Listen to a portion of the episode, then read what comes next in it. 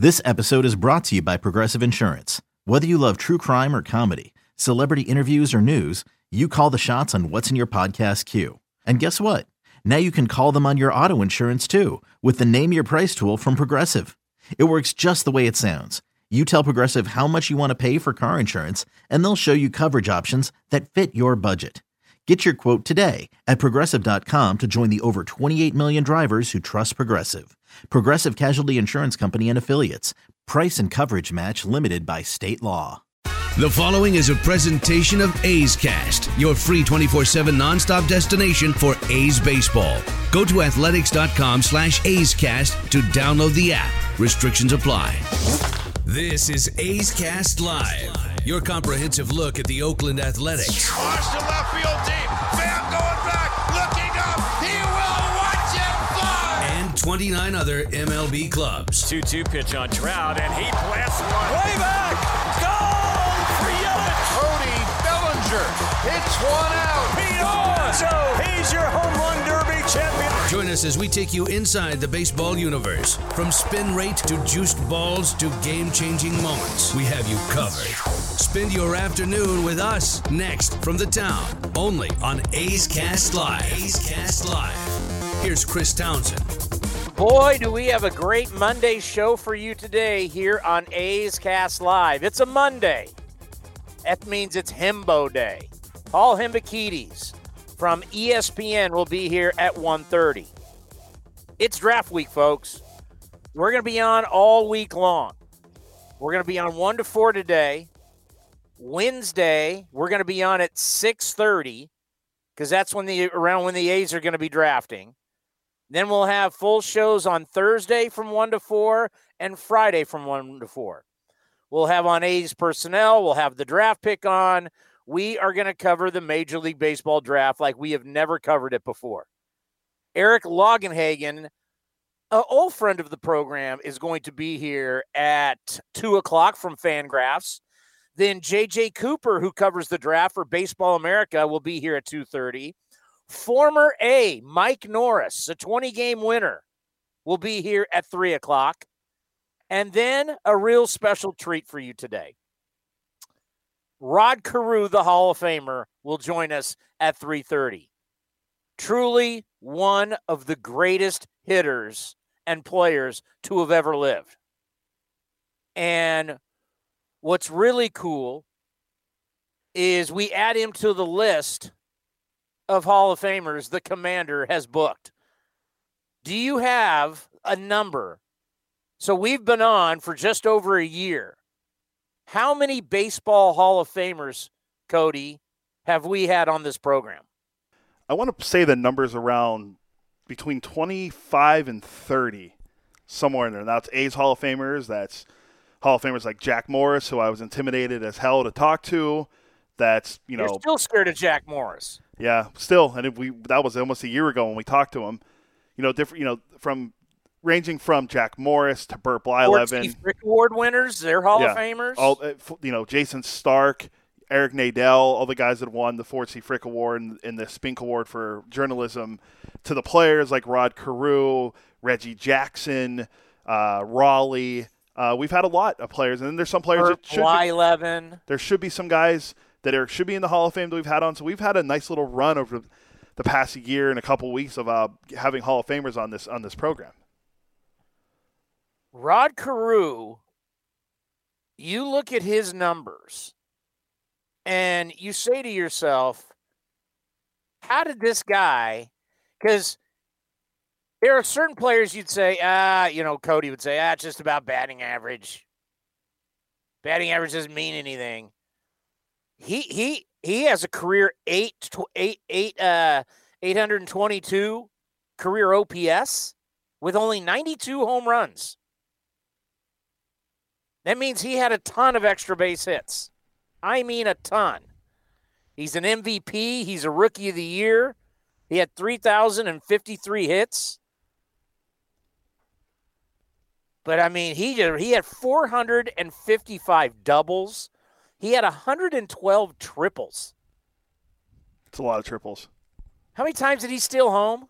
Uh, that's a great question. I know he has a great story about stealing home that we can ask him about. It involves Harmon Killebrew and uh, the the Twins PR apparently put a uh, a fake uh, uh, "Here Lies" Rod Carew, I believe, sign out in the outfield for him. So it was as a joke because of what happened on the play. So we'll have to ask him about that.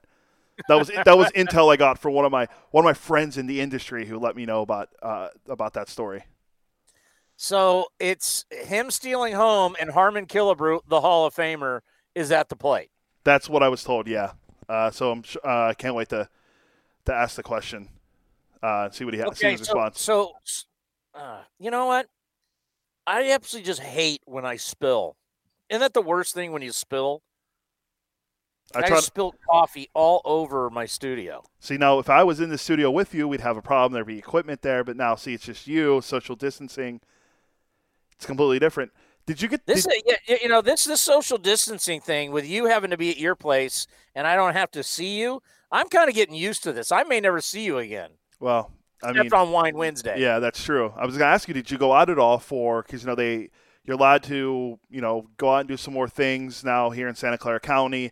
I saw Alameda and San Francisco County are now allowing to have social bubbles where you can have no more than 12 people in a group, and you can't be part of more than one social bubble. From what I was reading, uh, did you get out at all this weekend?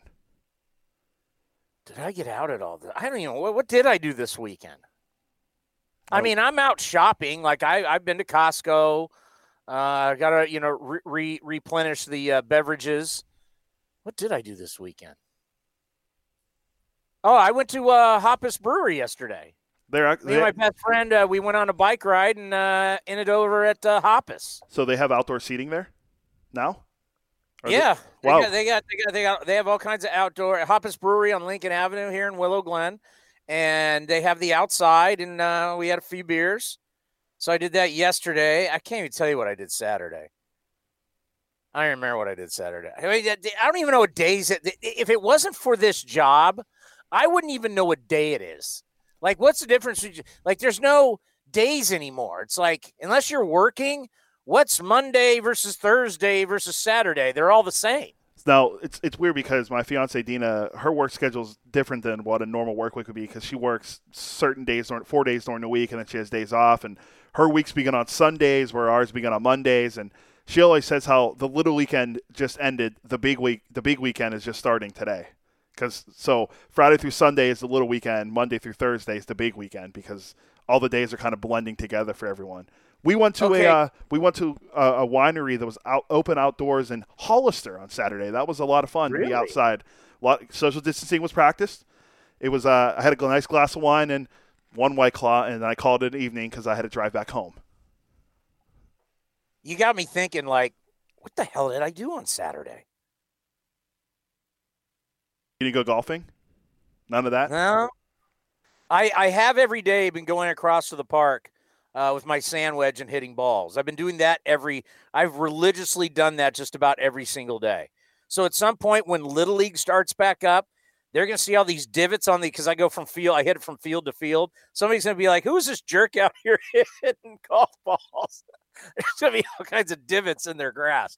That'll be kind of funny. Um, so to take you behind the curtain we have this running template uh, on Google Docs, and Cody, you just changed it on me. So, what is this? Karl Ravech on ESPN broke a story on Twitter today. What is this? So Karl was the guy. It wasn't Passan. It wasn't Buster. Wasn't Jon Heyman. Wasn't Jon Paul Morosi. Wasn't any of the big guys you see breaking news about different proposals being sent out there. It was Karl Ravech that had it first this morning on Twitter when I woke up, and then he was on ESPN earlier explaining the uh, what the new proposal that Major League Baseball sent over to the players. Do you want? Are me we going to hear it? Yeah, let's. I'll, let me play it right now. Major League Baseball sent a proposal to the Players Association, uh, basically looking at the 114 game proposal that the players had made and the 82 games that were out there at one point, and moving off this 48 to 50 game schedule and saying, we are now willing to play 76 games, more games than 48 and 50. 76 games. The prorated salary will be at 75%. There's no sliding scale, which was uh, a thorn with a lot of the folks in the Players Association, that certain players were getting penalized more than others. This is a 75% of your full salary over the course of 76 games for everybody. Uh, Major League Baseball got rid of what was uh, always an issue for players draft pick compensation.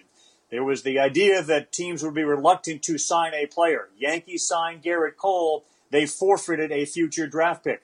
That will be eliminated, which will allow teams to sign players and not lose a future draft pick. There will be a compensation pick given to these other teams. It is an effort, at the very least, to show that Major League Baseball is interested in playing more baseball games. They do want to play more games. That was something the association, and there was some narrative out there that Major League Baseball is not interested in more games. If the players and early reaction to this from the players is we want 100% of our salary, and that's it. If that is, in fact, the line in the sand or even the line in the cement, I think we're going to be looking at a 48 to 50 game season, which will start at some point in July, end in September with a playoffs in October. This generates roughly, according to uh, a source, 200 million more dollars in salary to the players. And rather than what feels like an olive branch, uh, it feels more like a thorn bush that they don't want to touch. Now, there is no 114 games on the table because health experts are suggesting there's going to be a real likelihood of a second outbreak of uh, coronavirus, and having a season interrupted or a postseason interrupted would be economically catastrophic to both sides. Well, there's a lot to dig in there. 76 games, 75% of their prorated salaries. The season would start on July 10th and on September 27th. Postseason runs to the end of October. No draft pick compensation for signing free agents. Roughly 200 million more in salaries for the players includes potential earnings that would cover up to 75% of the players' prorated salaries over a 70 game season. About call it close to 1.5 billion in total compensation. Of that, 989 million would be in straight salary, 443 million in money paid in the playoffs if the playoffs take place our friend of the program, Bob Nightingale, is reporting that the Players Association they see this latest proposal as a step backwards. He tweeted, "The proposal also requires the players to sign an acknowledgement of risk, a waiver while playing games during the pandemic."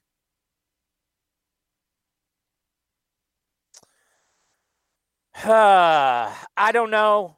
I mean, it's it's it's the negotiations. It's a, I mean, where I will stand on this is it's a good thing they're talking. That's the one thing that I keep coming back to, having seen this in years past, where they're talking. Proposals are being sent. There's reactions to the proposals from both sides. You know, if there's not proposals being sent, then you're at a stalemate. They're talking, and that is a good thing. Because you need to have that communication and you need to get this thing done. Now, we'll have Himbo coming up here at the bottom of the hour. He's very frustrated. But I think where it's really leaning to is playing around 50 games. That's where I think it, this is heading to. Owners don't want to lose a boatload of money. Players want to play. But if players are sitting here saying, hey, listen, we made an agreement in March and we want all of that money. Well, part of that agreement, what we found out from, was it Joel Sherman, Cody, who broke that? Yeah, he had the uh, he had the the memo or whatever. He had a certain word for it, but yeah, he was the one that I think that broke that because he got an email or yeah, Joel Sherman of the New York Post, not friend of the program as we as we say. Oh, not even close. Does he even return? Does he even return anything? He does return my text, and he just says he can't do it, which I I commend him for at least sending a text message back. He's busy. The my the my favorite are the ones that will put leave you as the kids say leave you on red, where they'll read the text message and then just don't respond. Terrific. Thank maybe, you for acknowledging. Hey, maybe maybe maybe you should go through the your uh, great connection with MLB Network to get Sherman because he technically is an employee. Yeah, uh, once Joel's great, and I know you know we'll get him eventually. He, he's we were able to track down Jim Bowden. Joel Sherman is now next on the list of of uh, baseball writers we need to get A's, on. A, A's Cast Live Most Wanted. Uh, behind Greg Maddux, he's probably number. He's probably one. He's one B, where Maddux is one A. All right. Yeah, it's uh, it's business, and we don't want to hear about it. To be honest with you, we don't. As they say, we don't want to hear about billionaires and millionaires fighting about money. We don't. We want baseball. And sometimes baseball, I think everybody in the game, they're in their own little world. Baseball's not reality. These guys' lives are not reality. These guys, the way they live, the way they're treated, their bank accounts, they don't live a regular lifestyle like we do. And that's owners to players.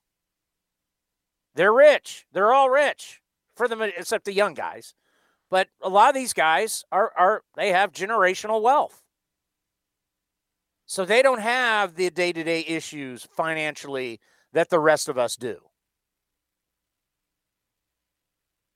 And when there's, I don't even know what the number is now. I'm kind of, I, am at a point where I, I, I've had to like lean back and kind of get away from the news a little bit. Uh, so the last time I checked, I don't know, maybe more, but there's like 41 million people who are unemployed, and you can't play X amount of games.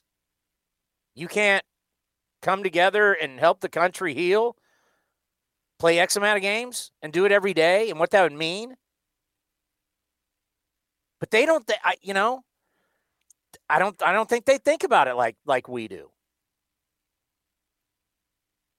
You know, we we've harped on for a couple of years now that the collective bargaining agreement's coming up, and that's what these guys are thinking about.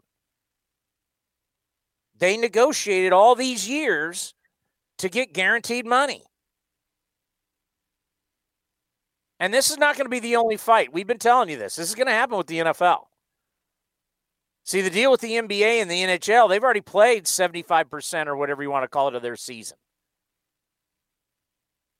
The NFL is going to have this exact same problem if there is not a treatment. We know there's not going to be a vaccine.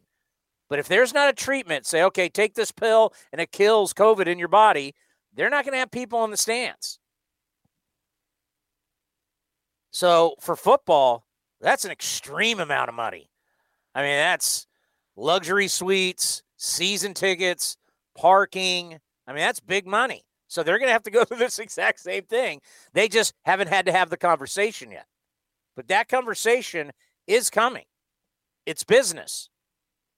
And baseball has fought for all these years to not have a salary cap, to have everything guaranteed. That once you sign, once you do the old John Hancock on, on, on the uh, on the on the contract, you're getting every dime of that money. So they're going to fight like like, and, and you know what? The owners, you have to realize, and this is always when when you when when I say you don't understand. Owners don't go into their personal pockets to fund the teams. Because what do I hear? Oh, he's a billionaire. He's a billionaire. Owners don't go into their savings and float the team. And I totally understand that. I don't, as a business owner, I don't go into my personal family savings to fund the restaurant. The restaurant's got to stay on its own. I'm not digging into my college, my kids' college fund to help the restaurant out. That's not how that works. So if you think owners, when you, you know, because we always say, oh, these guys are so rich, owners don't go into their own personal funds to fund the team. That's stupid. The team has to take care of itself. So that's why when you look at these negotiations, stop talking about personal wealth. That's not how that's going to work. But I tell you what, and from what I hear, and Cody, I don't know if you heard that Scott Boras is running a lot of this on the player side. And that's kind of when when you dip in, and, and Scott Boras has so much money, uh, but even Scott, friend of the program, has to understand if you don't play, uh, you know, good luck. Because everybody else is going to try and play. And if you don't play, what are we talking about? If we're not going to see you till maybe next spring training, oh my God. They, see, and I, they can't be this dumb. Uh, you have some audio of Buster Olney and Tim Kurkjian. Is that correct? Uh, yes, it was from Buster's podcast on Friday. They were talking to each other about the idea of short seats. Something we talked about before was something Mark Teixeira and Buster talked about. Well, Buster brought it up with Tim Kurkjian, who's one of the most well connected, one of the biggest old school guys in baseball. And they were talking about the idea of players sitting out. And it starts with Kurkjian giving his uh, side of it. Yeah, and again, Buster, I told you a month ago, I spoke to someone I really trust, and he told me, Tim, everyone's going to play. No one is going to allow 24 teammates to go to spring training and start a season, and one of them sits home and says, I'm not playing. That was a month ago. And a month later, I, I think he's wrong. I think there will be more than a few players that will say, this is not worth it. And if more than a few say it, then who knows how many after that will follow. That will be the worst case scenario. And let's just pray we don't get to that point. There's still time, Buster. There is still hope, but it is really getting late. I talked to Clinton Yates yesterday about uh, a couple of examples of players who might fit that bill. Uh, and let me throw a, one at you George Springer. Okay his career started with his service time being manipulated. You know, he, his uh, ascent into the big leagues was uh, held back probably about by about two or three months, and so he came up short in the fall of 2019 a free agency by just a handful of days. If he'd been a free agent last fall, he probably in a, in a winter in which Anthony Rendon Rendon got 245 million dollars, George Springer probably would have gotten 180 to 200 million dollars. Now, uh, with everything going on, if in fact there's a short baseball season leading up to when George Springer would be a free agent, he might only have 50 games. You, of course, have the inherent risk of injury going into free agency. There's always the question of small sample size. What happens if uh, George played and he batted 200? To me, Tim, I, I just I don't, I don't see the upside for a player in Springer's position to play in those 50 games any more than, as I've been saying, you know, a college junior who's expected to be one of the top five picks in the NFL draft to play in a bowl game.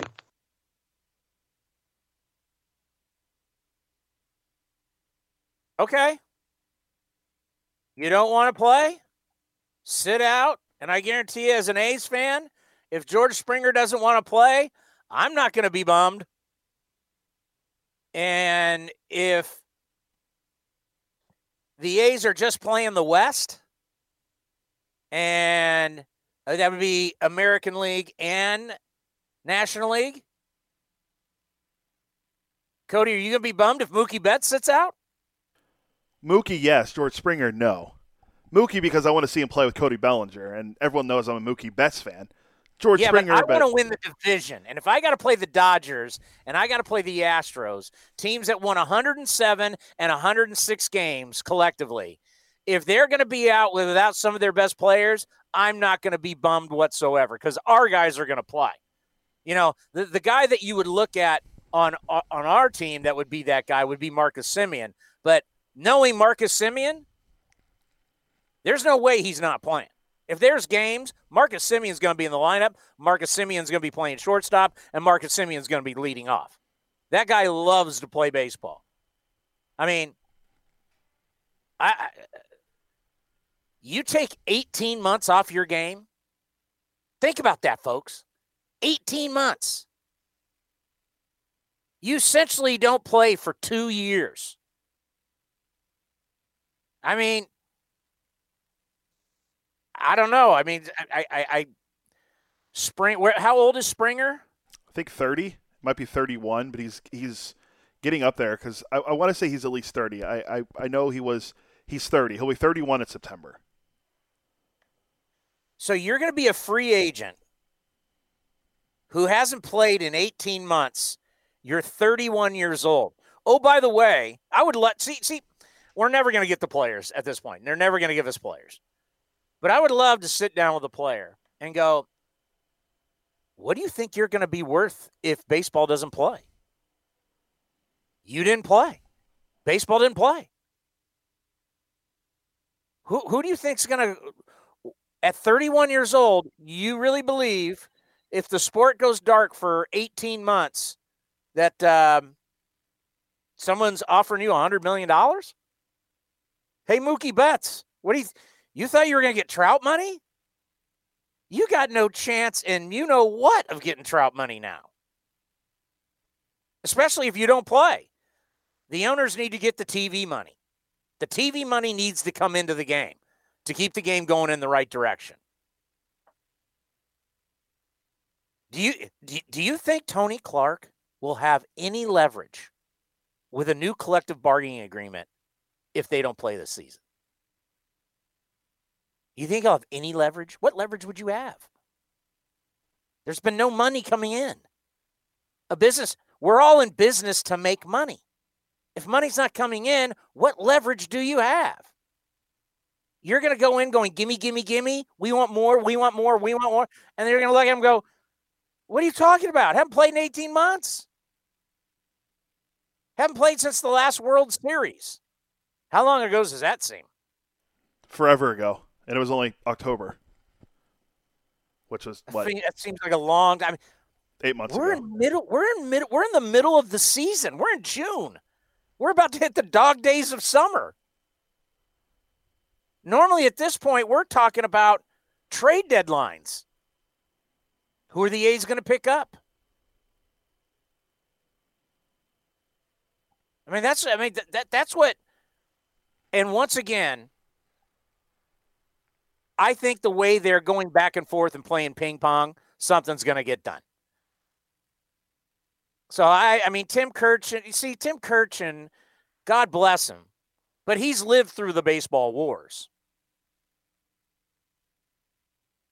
So he's seen people throw gasoline on the fire. I don't see that. Am I wrong, Cody? I don't see this as gasoline on the fire. I see this as they keep talking, which means at some point somebody's gonna some somebody's gonna go. You know what? This is this is this is good. Let's go. Let's start playing.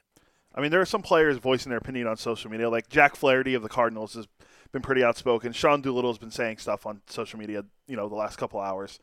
Um, I mean, they love they the some of the players like the 114 game proposal, and you know they they understand what's going on in the world right now and everything. Like Doolittle is one of the most down to earth, understands everything, reads the room better than most people ever could ever imagine. So like when you have players like that who understand it, it's great. But but the idea of them going back and forth, I'm with you. I think that's a good sign. Hopefully something gets done. I hope that it doesn't come to where Manfred just says we're playing 48 to 50 games and that's it. Because then that's when you could see what Buster's talking about. Where players like, you know what, you're forcing us to play and we, and it's under not under conditions. Maybe that does happen. I'm not saying it will, but it's it's in the realm of possibilities. Buying or selling this Thursday will affect the negotiations. The draft. Buying or selling this Thursday will affect the negotiations. Mm, selling. Because you know what Thursday is, right? Well, the second day of the draft, but um, I guess I'm missing something else. Now on the tee. Oh, golf, yeah. Dustin Johnson. Now on the tee. Rory McIlroy. I doubt Tiger's playing, but now on the tee. the great Tiger Woods. Now on the tee. Phil Mickelson. Golf's back Thursday. Real competition is back. And I guarantee you, people who don't even watch golf are going to watch this because it's live and it's real. It's competition, it's programming, and sports are back. NASCAR is not big enough around the country to do that. But you know what? Golf is. Because when that guy Tiger Woods tees it up, the ratings go through the roof. Everybody loves watching Tiger. T hey, the data doesn't lie. We know when he puts that tee in the ground and he steps up, you watch. Sports fans watch. I think that does affect this Thursday because what's Sports Center going to do? Sports Center and all of these. I, I was watching uh, Vern Glenn over the weekend, friend of the program. Vern Glenn was like making stuff up about. I mean, he had nothing to report on his uh on on on his. What does he get? Like four minutes or whatever it is on the weekends. He had nothing to report. What do you think they're all going to do? They're all now just going to go golf, golf, golf. Golf is going to be. Watch what golf is going to do. Mark my words as someone who studies the media. Watch ESPN. What's the lead story going to be on Sports Center that runs every day, all day? LeBron James. ain't going to be the last dance. it ain't going to be Lance. It ain't going to be LeBron, and it's not going to be the NFL. It's going to be golf because it's the only thing going. No offense, NASCAR. If you have the big names in the game teeing it up, they're going to lead every broadcast. That it'll be the broadcast because it's they're we're we're all dying to talk. I mean, luckily, I think for us, baseball is a sport that has such a rich history, and there's so much numbers involved in the game that you and I, Cody, can always figure out something to talk about and keep it interesting and keep it fresh. But you can't do that in these other sports. Hey, it's Allen Iverson's birthday. Uh, okay. What are you going to do for the next three hours? You're going to talk about what happened in the late 90s with the Bulls? That's all you got? That's all they got. You're having to go back to old documentaries? Well, you're not going to have to do that now because the PGA Tour is here and they're teeing it up. I'm going to watch. A lot of you are going to watch, and they're going to get all the headlines. I haven't looked at a sports page in a long time. What do you think is going to be on the front of the sports page come Thursday? Tiger Woods. Phil. What do you think when I go to ESPN.com, for example, and we're going to get to Hembo in just a minute, but I'm riffing right now. I'm at ESPN.com. What does it say? It says, We redraft the NFL from scratch. Mahomes to Cincinnati. Rodgers invade. They're going back and and and doing what? Uh, I'd, I'd have to look. I haven't looked. I go They're to. they're redrafting old drafts. Are you kidding me? That's their front page story right now on ESPN.com. Check back, everybody. Check back. If you think I'm full of it, check back with me uh, midday on Thursday. Check back with go at four o'clock. Everybody go to ESPN.com and tell me what the number one story is going to be. And unless baseball works out a deal, that number one story is going to be the PGA Tour. They're going to get all the headlines because they're playing. Earlier today, it's a it's a Monday. To say Wednesday. It's a Monday, and we check in from ESPN. The great Paul Hembekides. Hembo on a Monday. How are you, buddy? It is good to see your face. It is good to hear your voice. It's also good to see your hair. Uh, how are we over there? How's it looking? Is it is it long enough yet? Luscious. Uh, I'd imagine that you're just wearing the visor at this point to support it because otherwise you won't be able to see anything. Am I right? yeah, yeah. It's it, it's like I, I almost could have a ponytail at this point. I hate we've, to we've made it. this joke. For those who can't see, we've made this joke for like the last month and a half, and it's and, and it continues to get worse, you know, progressively every single week. So I, we'll see how long this runs for us. But this is this is not like the longest running joke in show business. You are arguably wearing the greatest shirt I've ever seen. It's a shirt with your face all over it. Yeah, so uh, I turned 30 uh, last month. To surprise me, um, my wife purchased uh, shirts of of uh, my face on them for the whole family. And for again, for those who can't see, like this isn't just like a, you know a white T-shirt with my face on it. This is like 30 of me, like all sort of morphed into a shirt. So like the shirt actually like looks nude. Like the shirt, like the color of the shirt looks like a nude color.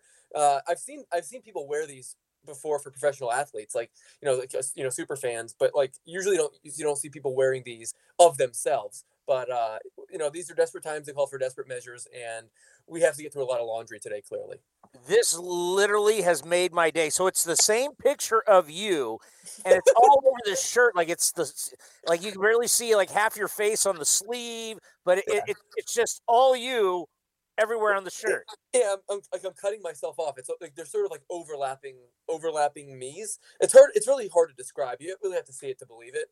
And we actually took a family photo on my birthday of this with like all six of us wearing it, and it looks like something out of a horror film. Um, I'm not going to post that one.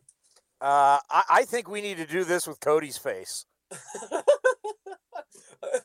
We were actually surprised how expensive this was. Um, so I would say it's probably not worth the investment unless you're going to, you know, turn it into a full family affair. Maybe it could be a show giveaway during these times. Like it could be something, you know, like you know, winner of my trivia contest gets, you know, a, a picture of Hembo's face. Like you, you, might be able to turn it into something.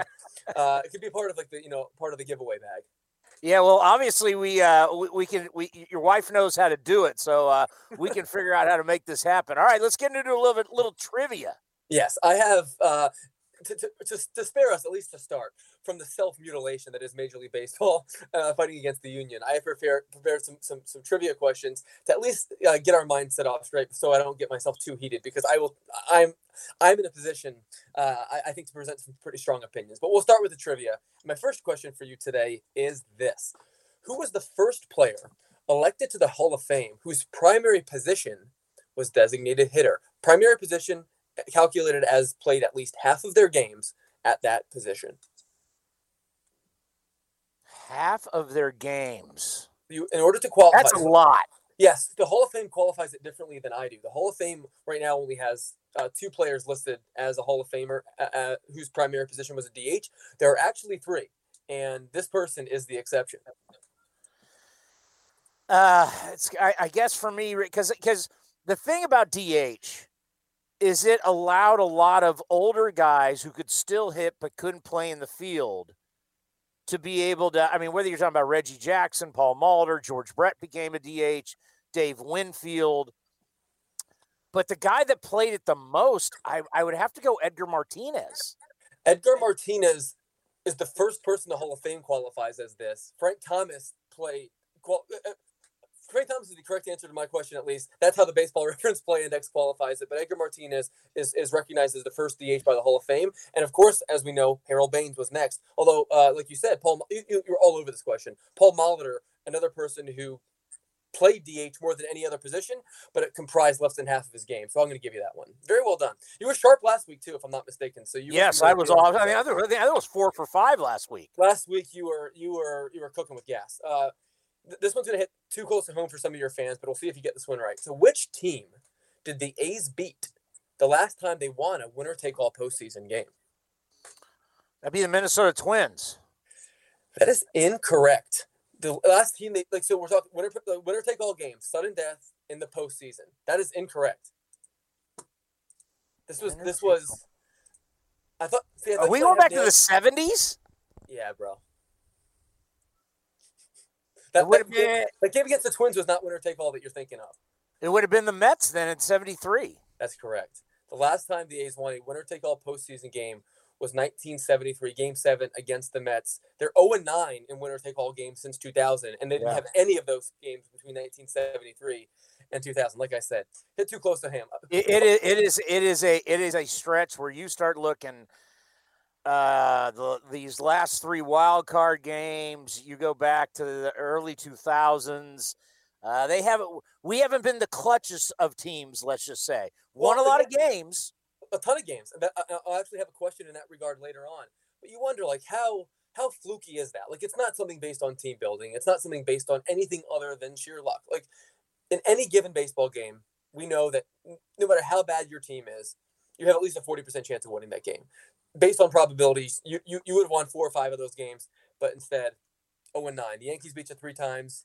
Tigers beat you, you know, two years in a row. That that's a that's a, that's a tough pill to swallow. Um, clutch is actually not the word I would use to describe that. I would use I would use unlucky. Uh, Verlander, that damn Verlander. The A's are one of three teams to win at least 95 games in each of the last two years. Which are the other two teams to do that? The last two seasons, you've won over 95 games. You and two other teams.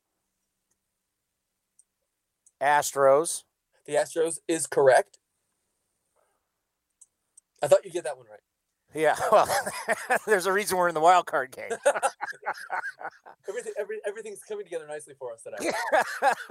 uh, I'll go Dodgers. Dodgers is incorrect. That would have been my guess too, which is why I asked you the question. No. Remember, two years ago, the Dodgers had to, had to play into play into win their division. The correct answer is the Yankees. The Yankees, See, that was the, but that was the. It's of course. to me, it was either the Yankees or Dodgers. That's it. Yes, the Dodgers had like 200 win seasons, but in between they had like a 91 or 92 win season, which disqualifies them from that. That's a nice sneaky question. That's very on brand for me. Yeah. Right, here's the next one for you. Who was the last pitcher to throw a perfect game? Roy Halladay. Roy Halladay. Wait, wait, wait, it's Co- Co- Co- Cody. I love it when Cody points and, and then comes up with, with like Satchel Paige. It was uh, it was Felix Hernandez with the Seattle Mariners. One of you, one of you is correct. Which answer are we going with here? I'm going with Roy Halladay. Cody's right, kid. Cody's right. Roy Halladay was 2010. Felix Hernandez was August of 2012. You may remember in 2012, Philip Humber threw a perfect game in April. Matt Cain threw a perfect game in June. Felix Hernandez threw that perfect game in August, and we haven't had one since. That was very bizarre. Like it's a very fluky incident. Oh yeah, uh, also- Dallas Braden. Br- Braden was yeah, Braden was 2010, and so was Halladay. So those are like those are your last five perfect games. and we- and nothing since. That's that. That is. It was like a rash of perfect games and then nothing since. It's such a fluky thing. Like it's obviously so based on based on chance because I mean, there's only been in the history of Major League Baseball 23 of them. So like this is extraordinarily rare. No hitters are becoming somewhat common. Let me just do a quick search here because no hitters, if I'm not mistaken, like I at least it feels like anecdotally to me like we've had a lot of them lately. Ver- Verlander threw one last year. Scher- Scherzer seems to throw a no hitter every other game. So it's it's it's it's funny. I like people celebrate hitting for the cycle. We obviously celebrate no hitters, but the perfect games are are the, the, you know the truly great accomplishment. Let's see. When uh, when was Mark Buehrle's? Oh nine, right before that. So, so you see, they're so rare. You remember all of them. So since 2012, oh my gosh. Okay, so, so over the last since 2013, we've had 24 no hitters, but no perfect games. 24 no hitters. That that is you know it, it's kind of shocking because everybody strikes out so much. Yeah. You think we'd see it more, but all right. there's there's obviously a lot of I think I think I think the the increase in walks also though obviously contributes to this sum and and pitchers aren't nearly as as as likely to go deep into games either. And like you always run into this conundrum with the combined no hitter dynamic, and there's a few of those obviously in there too. Right. And, and how about this? Yeah. You can look on the list and go, how many of these perfect games are not thrown by all time greats? I mentioned to you Philip Humber. Philip Humber is like might, might be like one of the worst pitchers to ever do this. It's it's bizarre. Like it's Homer Bailey. Homer Bailey is another one of these guys who like he uh, he won he got like a hundred million dollar contract. Uh, and pr- pretty much on the basis of these things. Let me just run through some of these names for you since you mentioned it. So we got Philip Humber and Matt Cain, Dallas Braden, Roy Halladay. You mentioned Mark Buehrle had a nice career. Obviously, Randy Johnson did it. David Cone, David Wells, Kenny Rogers, Dennis Martinez. These are some you know fairly well known people. Tom Browning, Mike Witt, Len Barker, Catfish Hunter in '68. Koufax did it. Jim Bunning, Don Larsen, of course. Charlie Robertson, Addie Joss, all-time great, uh, all-time leader in WHIP, if I'm not mistaken. Uh, Lee Richmond and, and the first John Montgomery Ward. I should have asked you today, who was the first person to throw a perfect game? I'm sure you'd have given me John Montgomery Ward of Bellefontaine, Pennsylvania, 1880. The great John 17th. Montgomery. Who doesn't know that? That's I figured it'd be a gimme. So like I, I want to make sure I'm challenging you today. What you what you what year is that? In the 1880, he was pitching for the Grays against the Bisons. So you can see like it was just That was a good ball club you beat. a, ni- a lot of pop in the middle of the order and some punch and Judy guys at the top. It's amazing what we have recorded here at the Messer Street grounds, and the home plate up that day was Charles Daniels. He was he was pretty wide. He was Yeah. pretty wide, to, pretty wide to lefties. Uh, at that point, I, so that this is so 1880. That was like 13 years before the mount was moved to its current distance. So like they're like throwing underhand at this point, and like the batters can tell them where to throw the ball still. Hey, perfect game. Are we gonna really compare that to, to, to Felix Hernandez? I'm not sure. It's I'm not sure it's quite apples to apples. This this might be the greatest perfect game when you're like trying to help the guy hit and you still throw a perfect game. he beat he beat Pud Galvin that day, who's a, a legitimately great Hall of Fame pitcher. Pud Galvin was a stud, so that must have been a really nice tight battle that afternoon. It's good stuff.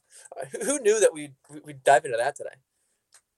How many more we got? I got another question for you here. All right. Um, this one I feel like I may have asked you in some way, shape, or form, but if not, there are three different players that have won an MVP award as both an infielder and an outfielder. I'm going to give you the option of naming any of them and give you the credit. He had to win it as an infielder and an outfielder. Yeah, so multiple MVPs, at least Well, one in the Ro- infield. Robin Yount, Robin Yount is correct. What positions did he play? Very well. short center field. Short center field. That's correct. Good for you. Are fire steady kid. Uh, I don't know. Um, Let me give you the areas. Like or th- thinking, think 30s, 40s, and 50s. and, and and both of these guys were first baseman when they won as an infield as infielder. I'm giving you a three decade hint here. Come on, well, come on. What else? What more can I do? I have no clue. I knew the one. Stan Musial did it. Hank Greenberg did it.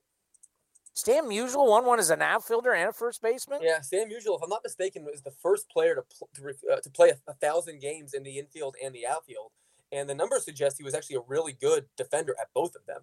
Uh, really underrated all-time great player. He, he, he will have the one stat that will always go down as the most mind-blowing stat of all time. is the fact that he had the same exact amount of hits at home and on the road. It- It's it's an incredible it's an incredible note. It's it's any any any baseball fan who grew up reading those books like we did 1815 plus 1815 equals 16 uh, 36 um, 30 one thing i want to mention quickly about stan musial which i think i think you could argue this is this is obviously not where you intended to go today but i think you could argue stan musial is the most underrated all-time great Yeah. player i like sharing this story with whoever will listen so in I think it was in 1955 around that year the sporting news set out to create uh, an all-decade team uh, in the 10 years after world war ii because obviously during World War II, a lot of a lot of you know play was compromised because of players leaving for the service, etc. And um, one of the voters for that award was Joe Cronin. Joe Cronin during that time, during that entire decade, was the manager and general manager of the Red Sox. So he got to see the, the entirety of Ted Williams' prime. When he was asked who the best player of the last decade was, he didn't say Ted Williams. He said Stan Musial. For someone to have watched Ted Williams play every day for a decade and come to that conclusion, I think goes to show you how respected Musial was at the time. I think it goes without saying that he was an all-time great who's often underrepresented in history. Why? Why is that? I think uh, as it relates to Stan Musial, like some of the the, the great all time some of these great all time players, obviously with, with with Williams, he has like the most famous stats ever. The other the uh, other legendary players, a lot of them at least, were all these Yankees. So Musial, who was sort of an unassuming personality from sort of an unassuming town, and though he did play for what was a, a legacy franchise, he didn't he didn't carry himself like it. Stan Musial was this guy who, like who in the offseason had this Italian restaurant in St. Louis and like sort you know became sort of active in, in politics. Like he was just sort of the everyman, right? And I think because he didn't uh, achieve five 500 home runs, just gets left off gets left off a lot of those lists, and also wasn't an outstanding postseason performer either. So it's funny because like Ted Williams is someone who. who- I think his closest direct contemporary is Stan Musial, but they're thought of on very like even even I think it's fair to say and safe to say that people consider Joe DiMaggio a greater player than Stan Musial. For Joe DiMaggio, for much of his life, he was introduced as the greatest living ball player at all these events, and Stan Musial was at a lot of those events. To me, that's it's dishonest. Like Stan Musial was a greater player than Joe DiMaggio, and in inarguably at least a comparable player to Ted Williams. Yeah, it's not like Stan the man played in Tampa. no, uh, the, the, the Cardinals are the most successful you know franchise in National League history, and I think that goes without saying. Uh, and he's their best player ever. Like Stan Musial was baseball's perfect knight, as the as the then commissioner put it when he got you know his statue erected. Like he was a legend. It's just curious how history goes. Like at the time of during his career, Mel Ott, Mel Ott was voted the most popular player in baseball, but now he's like an afterthought in any sort of historical uh, you know runaround that you make. People always forget about Mel Ott. At the time, he was considered the, the same goes for Christy Mathewson. I don't know why history remembers people the way it does. It's a very curious exercise. But those are a few examples of guys who I think at the time were considered all timers. And as history went on, I think celebrity sometimes overshadows production. And those in, in, in the case of those three players, I think that I think that's fair to say. Yeah, I mean the fact that they've written books and they've just been so romantic about the great DiMaggio and all this kind of like his numbers don't even sniff Stan Musial's. They're not. They're not close. I, there's there's so much, especially at the time uh, when they played, so much value, so much player value was sort of decided by the few writers that were sort of in, not in charge of, but but purveying the most information. So like obviously the sports media now is so vast and there's just so much inundation. But then like so much about a player's public portrayal or persona was just whatever those writers decided. So Joe DiMaggio, who was a highly respected figure, who uh, the writers romanticized about, who, uh, who he and he was very much protected as a result of it, has this like sterling historical reputation. When, as I think, the more we learn about him, he wasn't necessarily the you know the the the perfect knight, if you will, that history has remembered him as. But I think like those guys at the time have so much say in it. Like if you were really good friends with Grantland Rice,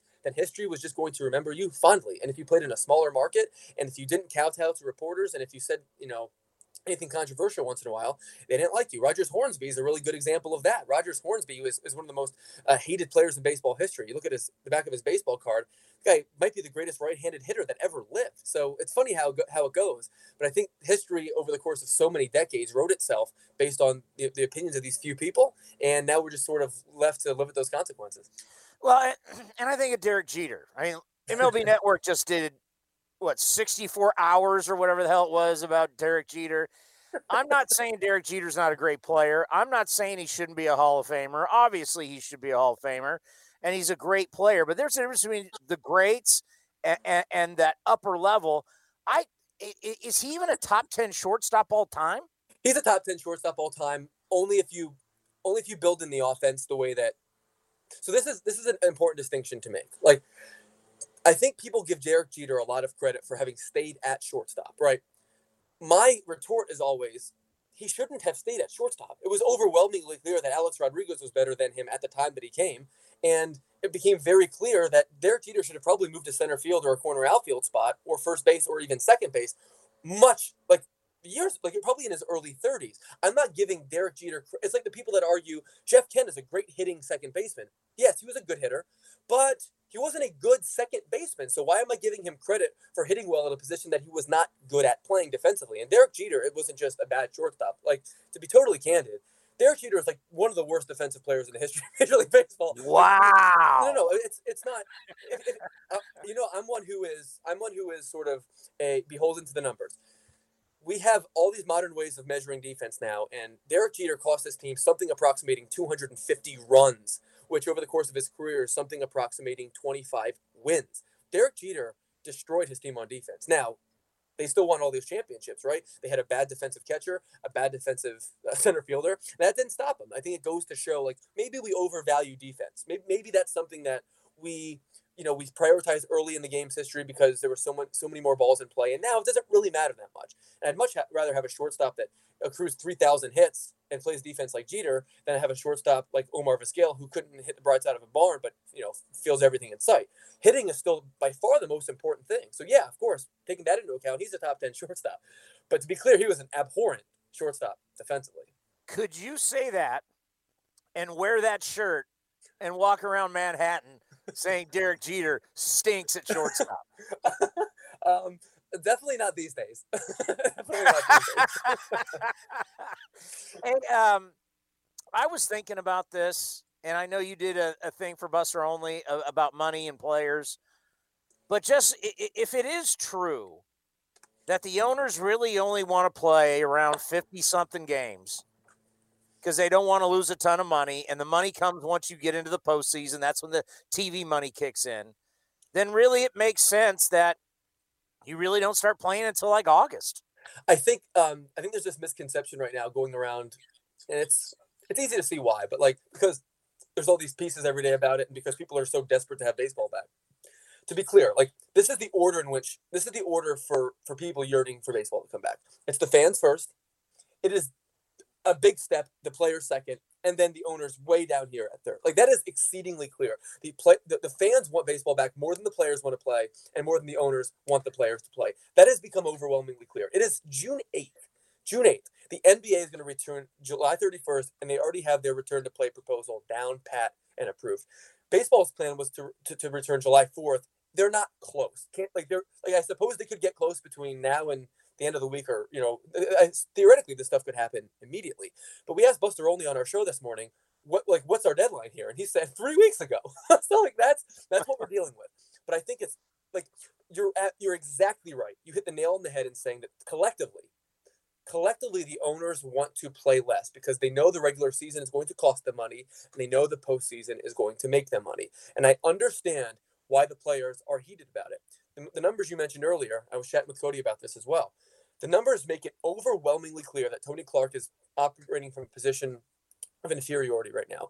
The players got raked over the coals raked over the coals when it came to the last collective bargaining agreement. And I have some numbers for you to sort of put this in a perspective. Okay, so there have been uh, three CBAs since two, uh, 2003, in addition to the current one. During the current collective bargaining agreement, the average player salary has declined. Has declined. And the one before that, it increased by 29%. And the one before that, it increased 18%. And then the one before that, it increased 25% for there to be a collective bargaining agreement in which player salary declines is a damning indictment on the on the players union. It just is. So with the, with the CBA coming to a uh, close at the end of next season, theoretically, we'll, we'll, who knows what will be at that point. I understand why the players are outraged because the owners are owners who are operating from a position of strength as it relates to the CBA are now deciding to pinch pennies over this.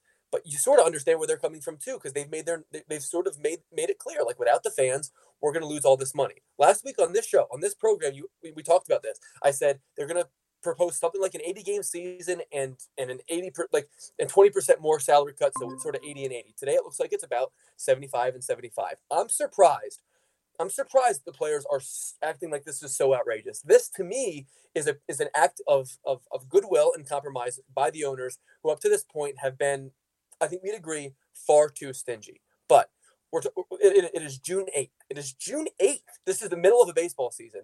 These guys, I think, need to get their act together and come to the bargaining table in good faith as well. I understand that they're angered by the by the process, that this is something that should have happened in April. But it's time for the players to meet these guys in the middle because this is a this is what I would describe as a good faith gesture and a big leap, a big leap from where we were just a week ago. Um, and I don't really see it any other way. Let me tell you this it's going to be a bad look come Thursday. Because come Thursday, we're going to hear now on the tee, Rory McIlroy. Now on the tee, Dustin Johnson. We're going to say on the tee, Tiger Woods. And we're going to see, re, you know, NASCAR is one thing, and not everybody watches NASCAR. But once the PGA Tour is teeing it up, everybody's going to be going, okay, we, as you mentioned, there's a plan for the NHL, there's a plan for the NBA. Football, now, football is going to have the same problems as baseball because at some point, football, if they don't have luxury suites, if they don't have people in the stands, they don't have parking and beer and food and everything, they're going to go to their players and say the same thing. But as of right now, football's planning to go training camp. It's at everybody's facility. Going to do exhibition. Going to do the regular season. And baseball's still sitting out. Man, it's going to be a bad look. It's it is. I, wouldn't say that it's already beyond repair, but I think there's already going to be a large contingent of people that hold this against them, no matter what happens. But think about this: like at minimum, we've been led to believe that players and teams are going to need three weeks. So and t- like and we are not, best I can tell, all that close to reaching this, reaching a conclusion here you you are you are fast forwarding three weeks from whenever that happens. So like we're just losing such valuable real estate because right now baseball wouldn't have any competition. But I'll tell you what, like there's going to be the, the NBA is going to ramp up at the end of July, and people are going to be yearning for that. Like that's that those are those those games are all going to matter, and then they're going to play like all day basketball for the month of August. It's going to be incredible for basketball fans. If if baseball eh, has no skin in the game at that time, uh. baseball's bro, you know it as well as I do baseball is going to lose fans that they'll never get back. And this is already a sport that's lost. Uh, you know, attendance has dropped 10 million in the last dozen years. Like this is a sport right now that is operating from a position of inferiority without this struggle. So I understand that we have two entrenched sides and their season hasn't started. So the NBA is operating from a position of, of advantage in that sense because they didn't have that much farther to go, at least in the regular season. But to me, this this gesture today by the owners is a good enough one that we should that, that, that you know the players and them should be able to reach a decent sort of good faith conclusion. Like I think we can both agree everyone's losing here, but like if you if you end up if you end up reaching a point where it's it's beyond repair, like you're you're, you're going to lose way more than just you know 10 15 20 million dollars you know for each team which ultimately is what we're talking about here. We're talking about tens of millions of dollars for these teams and like that's how much it costs to sign a fourth starter. Not for a club like yours but for most clubs uh, we need to start himbo.com and start selling that shirt.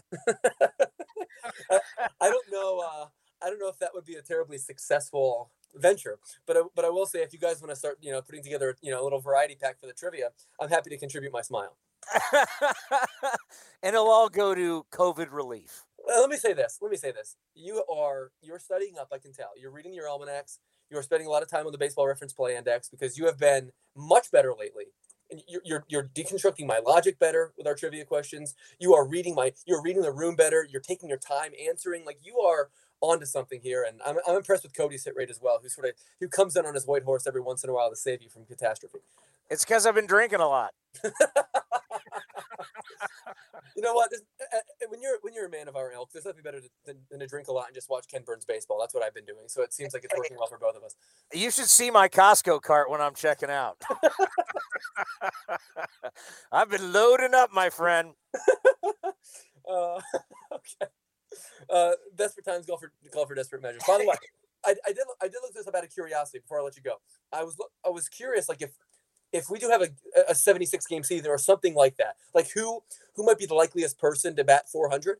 Um, and it surprised me. No one has batted 400 through the first 76 games of a season since Tony Fernandez in 1999. Nomar got close. Chipper Jones sort of got close. Cody Bellinger got close. Yeah, that, that like I was going to ask that as a trivia question. I thought to myself, like you're not getting that right. Like there's, I could give you five hints and you're not going to get that right. So not. Oh, I'm going like Tony Gwynn or Wade Boggs. Of course, that would be like that would be the natural guess. But Tony Gwynn batted was batting below 400, uh, you know, through the first 76 games of the 94 season. But Tony Fernandez, the last player to bat 400 through 76 games. Who'd have thunk it?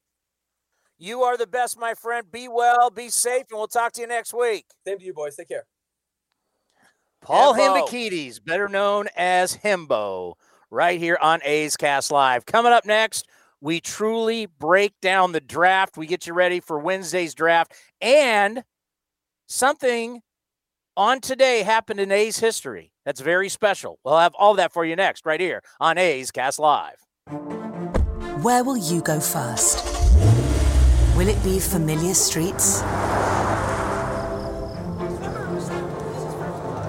Or perhaps unknown roads?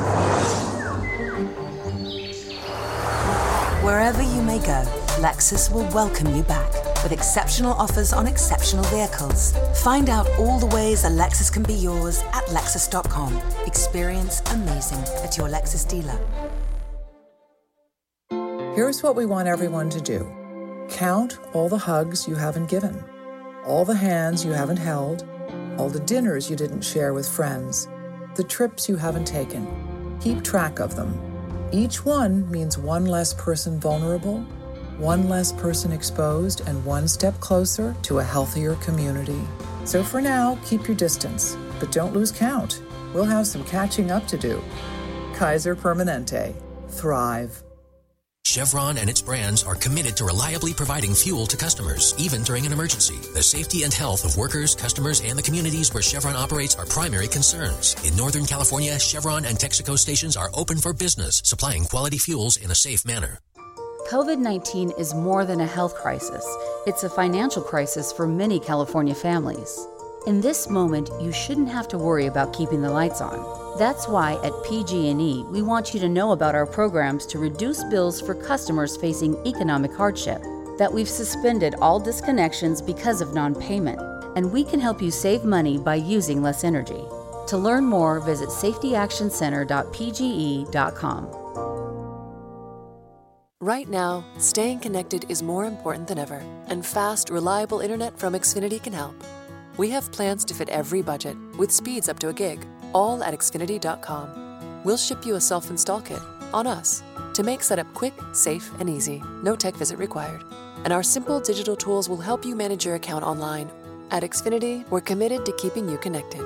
Find great offers and value today at Xfinity.com. Restrictions apply, actual speeds vary and not guaranteed. Hi, this is Ramon Laureano. And the throw is going to be in time at the plate. Laureano firing a strike all the way on the. And you're listening to A's Cast, your 24 7 destination for A's baseball. Eric Longenhagen is going to join us from Fangraphs. Who are the A's going to take at 26? you got no idea. I mean, at that point, you know, at the end of the draft, it's funny they have to do these mock drafts. So if you remember back in the day, I used to do a show with Rick Bucher, who was on ESPN forever. Um, now Bleacher Report. I'm sure he still does it on Bleacher Report. But he told us the goods about the NBA mock drafts. And he said, you never had, you never on your first try put what you really thought because you're going to end up doing. I mean, these, these guys, how many, Commander, how many mock drafts will the football guys, Mel Kiper, Todd McShay, how many will they put out before the NFL draft? Todd, Todd, Todd, Todd. Uh, I would Todd, say Todd. I want to say they do about four or five, right? I would say there's Ah, always more than that. there's always Mel Kiper mock draft 3.0, Todd McShay yeah, mock draft there's like 5.0. seven or eight. So they they start you out with number one, and by the time they get to like six, seven, eight, whatever it is, that's what they really think. But how could mm-hmm. you? I mean, how could you possibly know who is going to go at number twenty six for the A's? I mean, you can have like a some ideas as Eric joins us now. Eric, great to have you back on the program. Hey, how's it going? Uh, it's going well. We're just we're kind of laughing, you know. I, you know, everybody's got their mock drafts, and, and, like when you start getting down to where the A's are at number twenty six, hell, uh, you, you may have a group of players you may think may be available, but it's so hard to pinpoint. Saying at number twenty six, they will take this guy. Right, yeah, it's I don't think any there's no like false precision going on here. I don't think anyone's claiming barring some situations where you have uh, intel where a, a player is strongly attached to a team with like some sort of pre-draft deal that's often under slot. Uh, at that point in the draft, things are so highly variable that no, it's we are predicting the the mock draft industry is predicting who uh, is is in a general range by talking to the the player's agent, and then we're uh, sort of overlapping that with the team's general historical tendencies and any intel that we might have based on scouting directors and GMs being at games in uh, late May, basically. And of course, that year, this year, we don't have that because there haven't been games in late May. Um, but all you, I mean, like, all you have to do is go back and look historically at mock drafts and, like, you know, uh, Kiley and I, Kiley McDaniel of ESPN, like, us and the MLB.com guys have been tussling for mock draft supremacy for each of the last three years. Uh, and we typically get between like eight and 12 right uh, on any given year in the first round. And, you know, we'll no scope a couple second round kids just based on team tendencies and, and random tidbits that we get about players being attached to teams. Like, the, the point is not to get the name next to the team right, it's to get the player's general range right and talk through what the contingencies are at the very top of the draft because um, at the very top of the draft is where things are somewhat crystalline, and we do have some idea of how if one domino falls one way, how the rest of them might. Um, yeah, it's it's it's inexact and more about uh, talking through generalizations than it is attaching specific players to specific teams, especially at the back of the draft. You know, one guy that has been linked to the A's, I've seen on a couple mock drafts is Nick Loftin, the shortstop out of Baylor. Do you think that's a possibility for for the A's at number 26? I suppose so. I mean, he's in that. If you're looking at the A's drafts historically, this is like the type of like Jeremy Eierman. Like this is the type of fit where it's a multi-year college performer who plays an up the middle position. Uh, there are some holes with Eierman. It was his junior year, he struck out a lot and filled out unexpectedly. Uh, and with Loftin, we didn't really have a junior year, right? It was just about if teams saw him at the the Shriners College Classic in Texas, big college tournament that had Baylor and Oklahoma and like uh, a bunch of huge schools playing in Houston. Uh, Loftin went nuts at that tournament, and so yeah, like every team was there, every team saw that. Uh, and he, I have Loftin going in the middle of the first round. I have him going to Texas at 14 as things currently stand. There's a big vacuum for college bats in the middle of round one uh, that I think a couple guys are going to uh, move up and fill, whether it's Loftin or Justin Foscue at Mississippi State. Uh, or Austin Wells, the catcher slash first baseman in Arizona. Like some of those guys are going to buoy up into the middle of first, uh, the middle of the first round. But yeah, like Loftin is the type of player who the A's have taken in the past and who projects to be there at the back of the first round. So you got the A's. Uh, uh Aaron is Sabato, first baseman out of North Carolina. Is that who you have the A's going with? Right. Yes. Um, Sabato's a draft eligible sophomore from North Carolina. He's relatively positionless, uh, first base only for me. But yeah, he's a he's a big bodied, power hitting dude who crushed ACC pitching for two years. That sounds like an ace player to me. Big dude who can hit. Right. Like if you're again, if you're looking at Oakland's drafts historically, it has been this type of guy. It has been college performers largely, with you know the Kyler Murray exception. Uh, big time college performers from bigger conferences, uh, and yeah, Sabato is that to a T. You know, a lot of people love to take shortstops because usually shortstops are the best athletes on the team. Uh, they're very versatile. You can move them around the diamond. Obviously, you know, like you look at our own Matt Chapman, you look at Arenado, for example. These guys move to third base. Uh, usually, they're good enough athletes that you can put them at any of the uh, any of the outfield positions. Um, talk about how shortstops people love taking this position because it's versatility. Right. It's some of it is is what you described. Right. Is theoretically anyone who plays shortstop at the lower levels, like most of these guys who play pro baseball, played shortstop. They throw right-handed. Then they played shortstop on their high school teams. A lot of them did it on their college teams as well, because they were the best athlete on the team. And then as you move up through competitive baseball, uh, eh, things start to start to filter down, right? And then uh, the opposite is also true because there's downward pressure being applied at the big league level to the places at the bottom of the defensive spectrum, right? So Miguel Cabrera moves from third base to left field to first base over the course of his career, right? Chipper Jones, same thing, moves from third base to left field for a while. People start to trickle down the defensive spectrum toward first base, and it is always the best hitters who end up playing forever and moving to first base later in their careers. And so if you're taking a guy who can only play first base now from day one, not only is he competing with everybody else who pr- currently plays first base, but he's competing with big league hitters who, as they get older and slower, start to trickle down the defensive spectrum and occupy first base in their later years. Hanley Ramirez is another good example of this, right? So Miguel Sano probably moves to first base eventually, down from third base. So it is tougher to profile if all you can do is play first base because the players that you're competing with one of those 30 jobs for are not only all the other minor league first basemen and all the other big league first basemen, but the best hitters from other positions who, as they age, are going to have to play there too. And, and, the guy that is so key now in baseball, it'll be different this year because they're going to expand the rosters. But having talked to, uh, you know, I've spoke with Bob Melvin about this multiple times. When you look at a guy like Chad Pinder, when you look at a guy like Mark Canha, they have been so versatile for the A's. Like when, when Mark Canha came over in the Rule 5 draft, we had no idea where he was going to play. You know, is he going to be a first baseman? Is he going to be a DH? Hell, he was playing center field for us last year, which was so key, and he was terrific. And then Chad Pinder, who's a career middle, really a shortstop, he can play any infield position. He now can play any outfield position, and StatCast showed that he gets great jumps as an outfielder.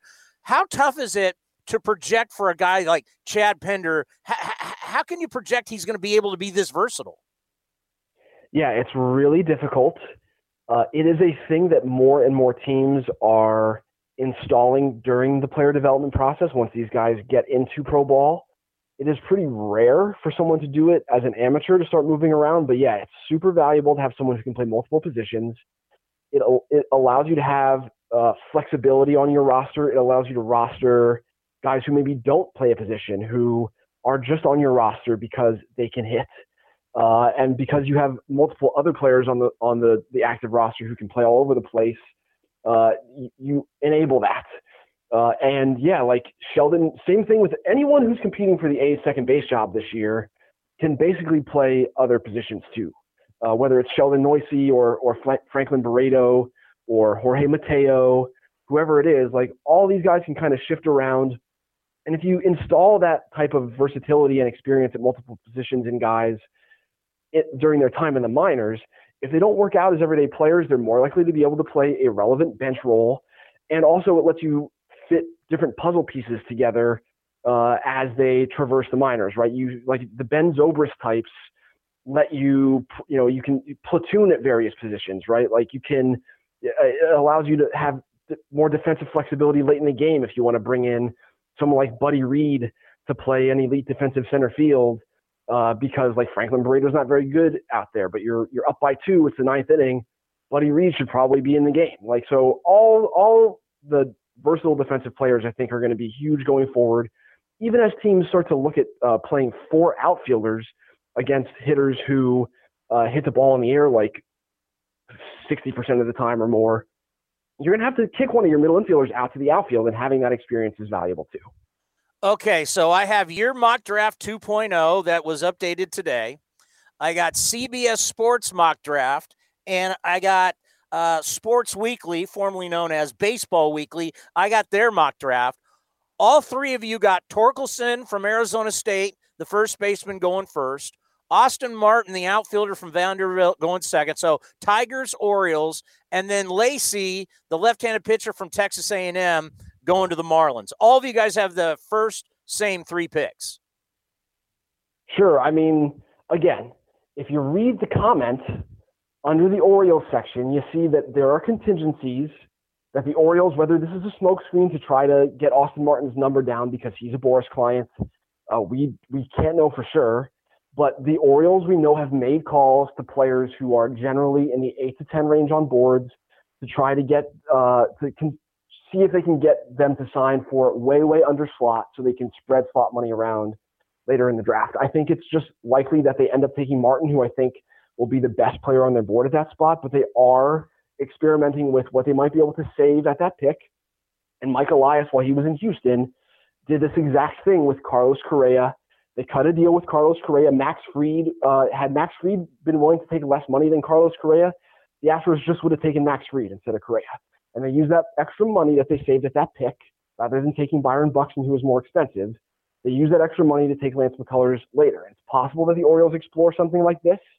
Uh, it, the situation has to be right. They have to like not only the player that they're going to get it to, but who they're going to get with their next couple picks in the conference second round as well. Uh, and so, like, their teams are doing work early this week to see who might be available at those picks. And I don't think if there's a change at two, that it'll uh, it'll be something that we know until late on Wednesday, right before the draft. By the way, earlier you said get about eight to twelve right if you get eight to 12 right in the first round, you blow away the football guys. I mean, that's an amazing number. Right. This is part of the the reason it's been easier to do in baseball, in my opinion, is there are just there's are more signals. You know, it's the ways that we've been able to piece it together in recent years is yes, you look at team tendencies, and uh, yes, you're looking at you know you're talking to agents and you, you you have to be there in person historically for baseball games to scout players. I mean, the industry is moving away from that and moving more toward video. But in football, you can watch a lot of all 22, and the the scouts who are at games in person aren't necessarily out in the open for the media to see. But at a baseball game, you have to be in the scout section to watch the guys, to watch the pitchers throw.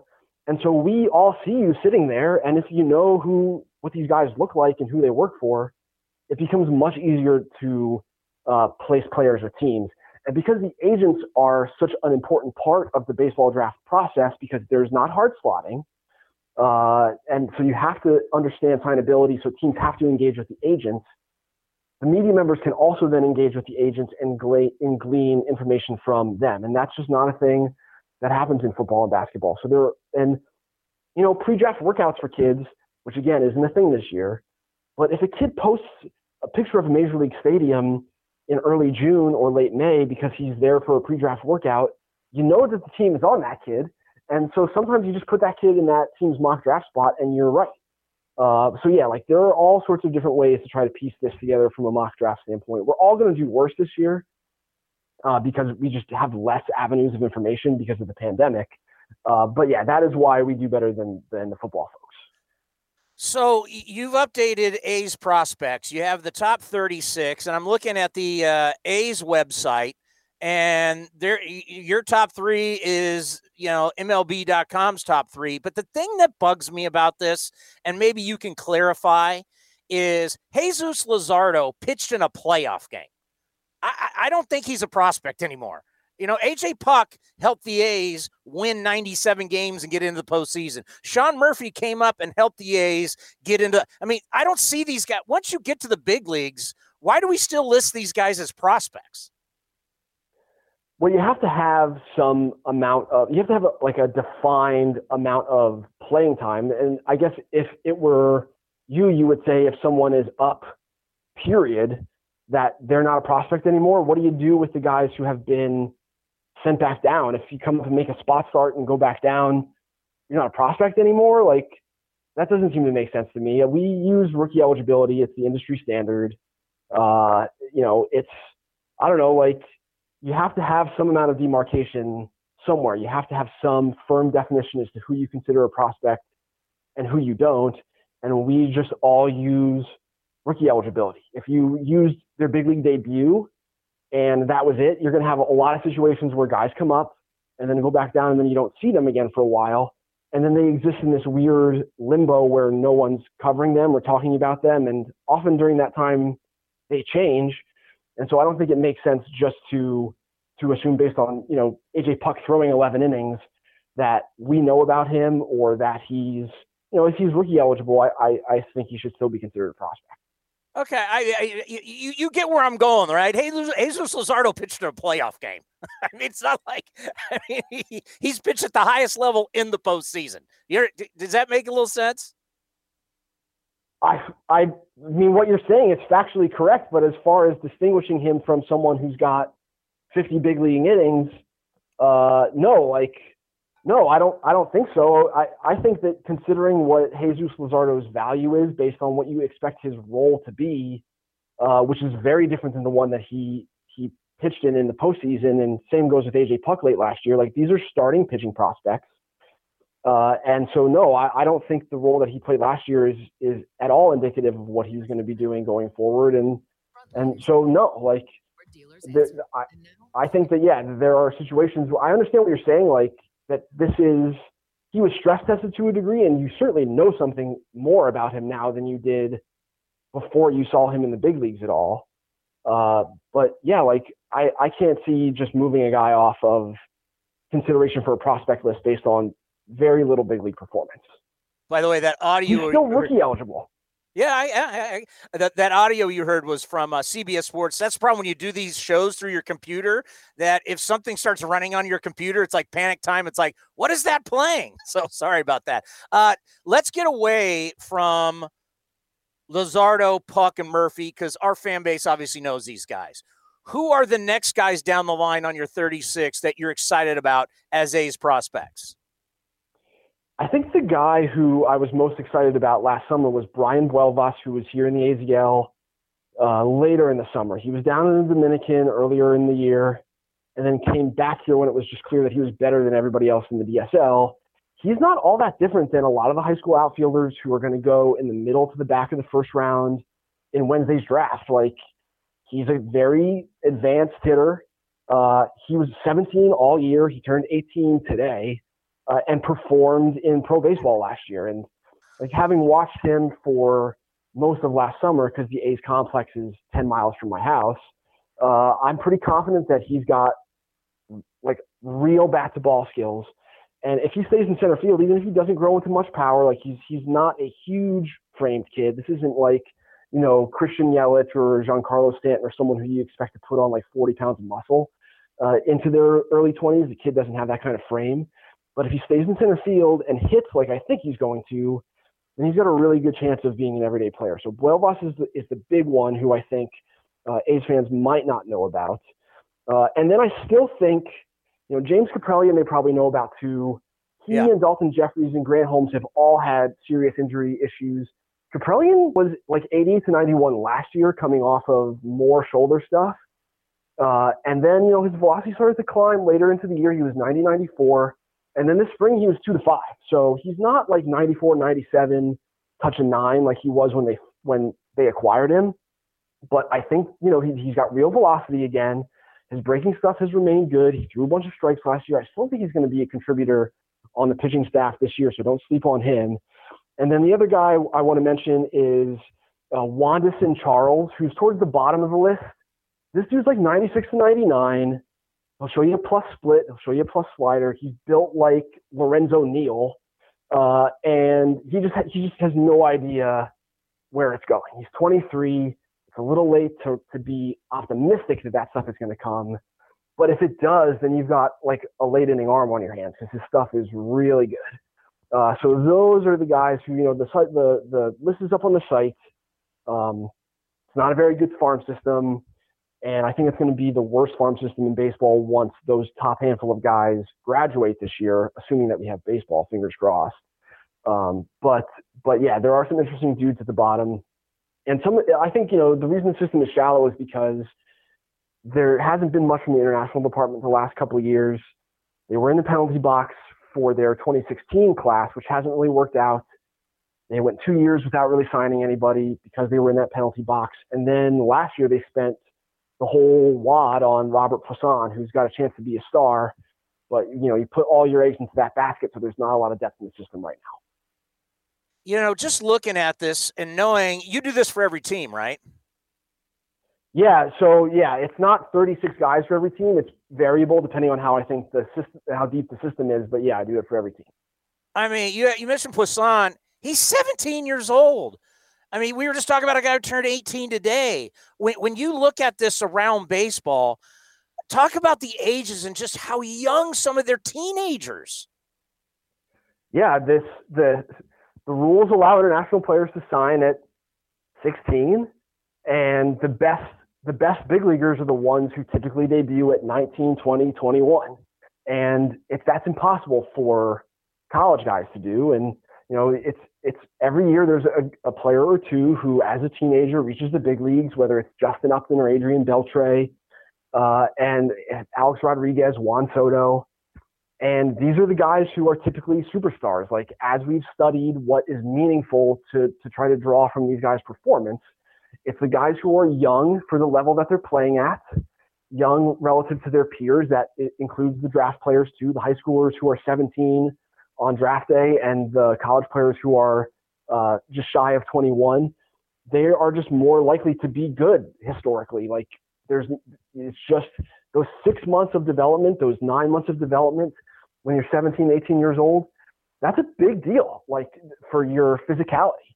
And so, yeah, Puason, was arguably the best player in his signing class from the time he was 14, 15 years old. He had a deal with the Braves that was nixed because of their international scandal involving bonus packaging with Kevin Maitan in that class. And so he hit the open market again. And yeah, he's a he's a giant frame switch hitting shortstop. He's got a chance to to grow into that range where he is athletic enough that he still stays at short, but also has grown into significant power. And those are the guys who turn into superstars. That's what Xander Bogaerts and Correa and A-Rod, like all of these guys at age 16, 17 were built like this, 6'3", 180, and they just developed in the right way. And, you know, the thing about Puason and anyone who's 17, especially from the international group, that we don't know is if they're going to hit or not, right? They just haven't faced good pitching consistently to this point. So that's the biggest variable that we don't really know uh, having watched Puason versus stateside pitching in the fall, and then having seen how much muscle he put on over the winter when he arrived at the complex this spring, uh, I'm I'm pretty excited about him. But yeah, guys like this bust all the time. All right, let's end on this. What is the number for you that you need to hit with your mock draft where these players match up, where you're like you're pounding your chest, going, "I nailed it." Uh, I think it's it's more relative to what the other folks have done rather than just a, a number for me. I'm always shooting to do. I forget how many it was that Callis nailed uh, in a row years ago. It was like 12 or 16 or something ridiculous. Like that's what you're always trying to do. It's not feasible to hope that you're going to do it. And I know Jim says that it'll never happen again. It certainly takes an amount of luck uh, to do that. If I get seven right on Wednesday, I'll be stoked about that. Um, but it's like playing, it's like playing Jenga, and the Orioles block is at the very bottom of the tower. And if they do something kooky on Wednesday, everyone's mock draft power is just going to come tumbling to the ground, which is why the important thing to focus on is we're funneling dope to the public about you know what might occur on Wednesday rather than you know shaking up a magic eight ball and hoping that it comes up Austin Martin. Hey, great stuff. We always love having you on the program. Be well. Ha- have a good time on Wednesday, and we'll talk to you soon. Thanks, guys. You too. Yeah, that's good stuff right there. By the way, there was a name mentioned in that conversation that got Cody fired up. You'll find out what that name, who that is, next on A's Cast Live. You don't need to understand how available adaptive variable suspension works or how pre collision cameras detect pedestrians in low light. You don't need to understand any of the craft that went into the Lexus ES to feel it. With outstanding connectivity and standard Lexus Safety System Plus 2.0, experience amazing at your Lexus dealer. LSS Plus 2.0 and the pre-collision system with pedestrian detection are not a substitute for safe and attentive driving practices. See owner's manual for additional limitations and details. Here's what we want everyone to do count all the hugs you haven't given, all the hands you haven't held, all the dinners you didn't share with friends, the trips you haven't taken. Keep track of them. Each one means one less person vulnerable, one less person exposed, and one step closer to a healthier community. So for now, keep your distance, but don't lose count. We'll have some catching up to do. Kaiser Permanente. Thrive.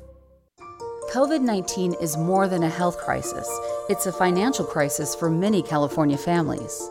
In this moment, you shouldn't have to worry about keeping the lights on. That's why at PG&E, we want you to know about our programs to reduce bills for customers facing economic hardship. That we've suspended all disconnections because of non-payment, and we can help you save money by using less energy. To learn more, visit safetyactioncenter.pge.com. Hi, I'm Kathy Adams, president of the Oakland African American Chamber of Commerce. As the impact of COVID 19 grows, OAACC believes it is important that the African American community hears directly from us in regards to mitigation efforts you may enact it to reduce the risk to your family and loved ones. Recent data reveals African Americans are dying from COVID 19 at disproportionate rates than other groups. Experts cite diabetes, hypertension, heart disease, and lung disease as factors. It is imperative that we institute safeguard measures listed on the OAACC website. We will be conducting virtual forums with African American experts sharing how we must conduct ourselves during this pandemic. OAACC has taken up the mantle to be caretakers for our community. Visit us at oaacc.org. Where will you go first? Will it be familiar streets? Or perhaps unknown roads?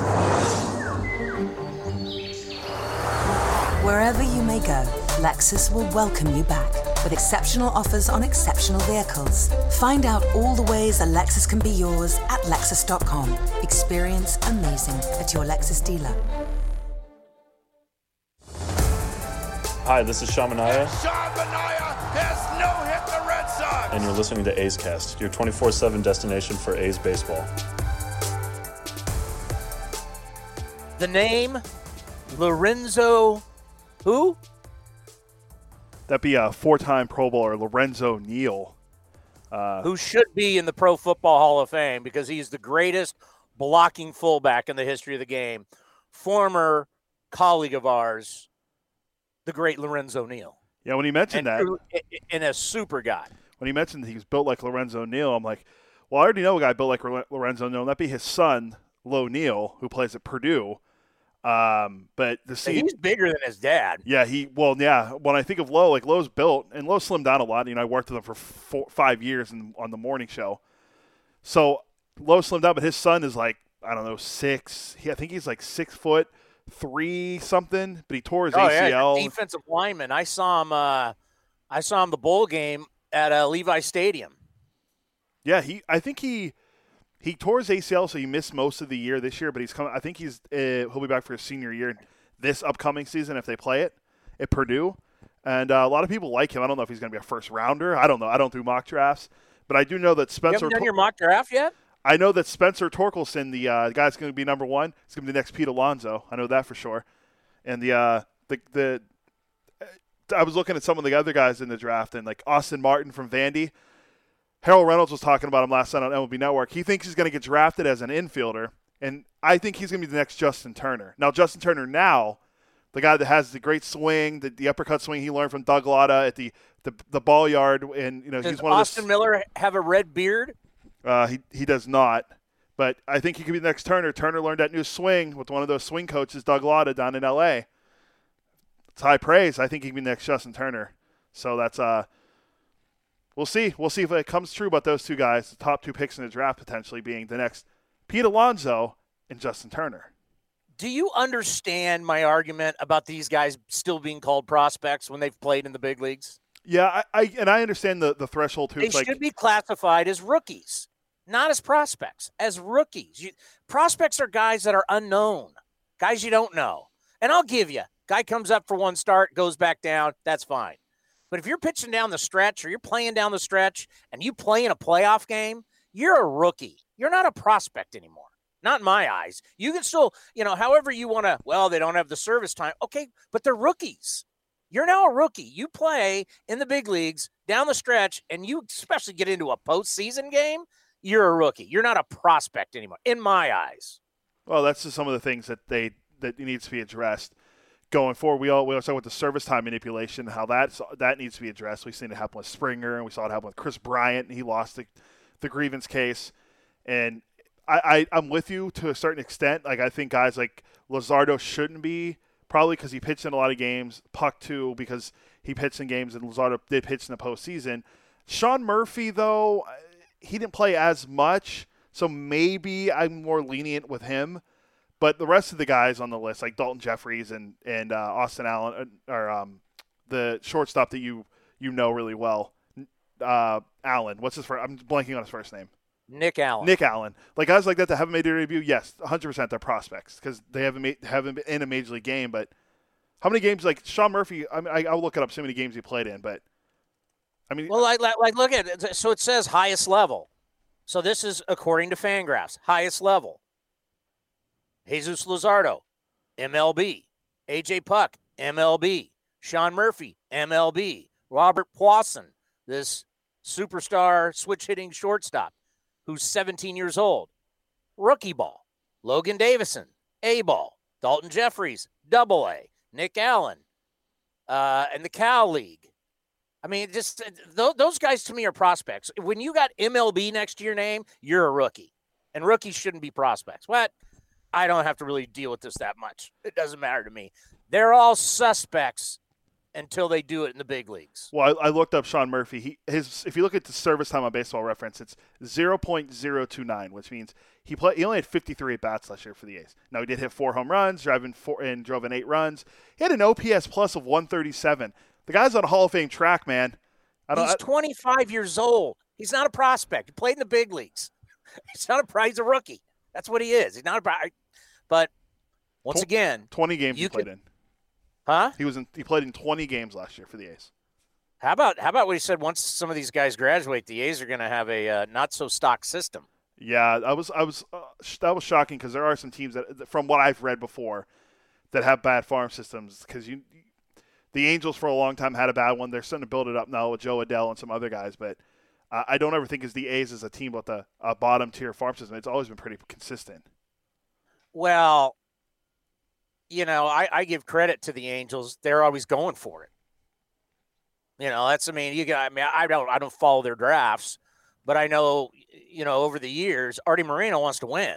And when you want to win, sometimes the the, the cupboard's going to be bare because you're using those guys as trade bait. So I don't, you know, what do I care what's happening in Stockton? I only care what the big club's doing.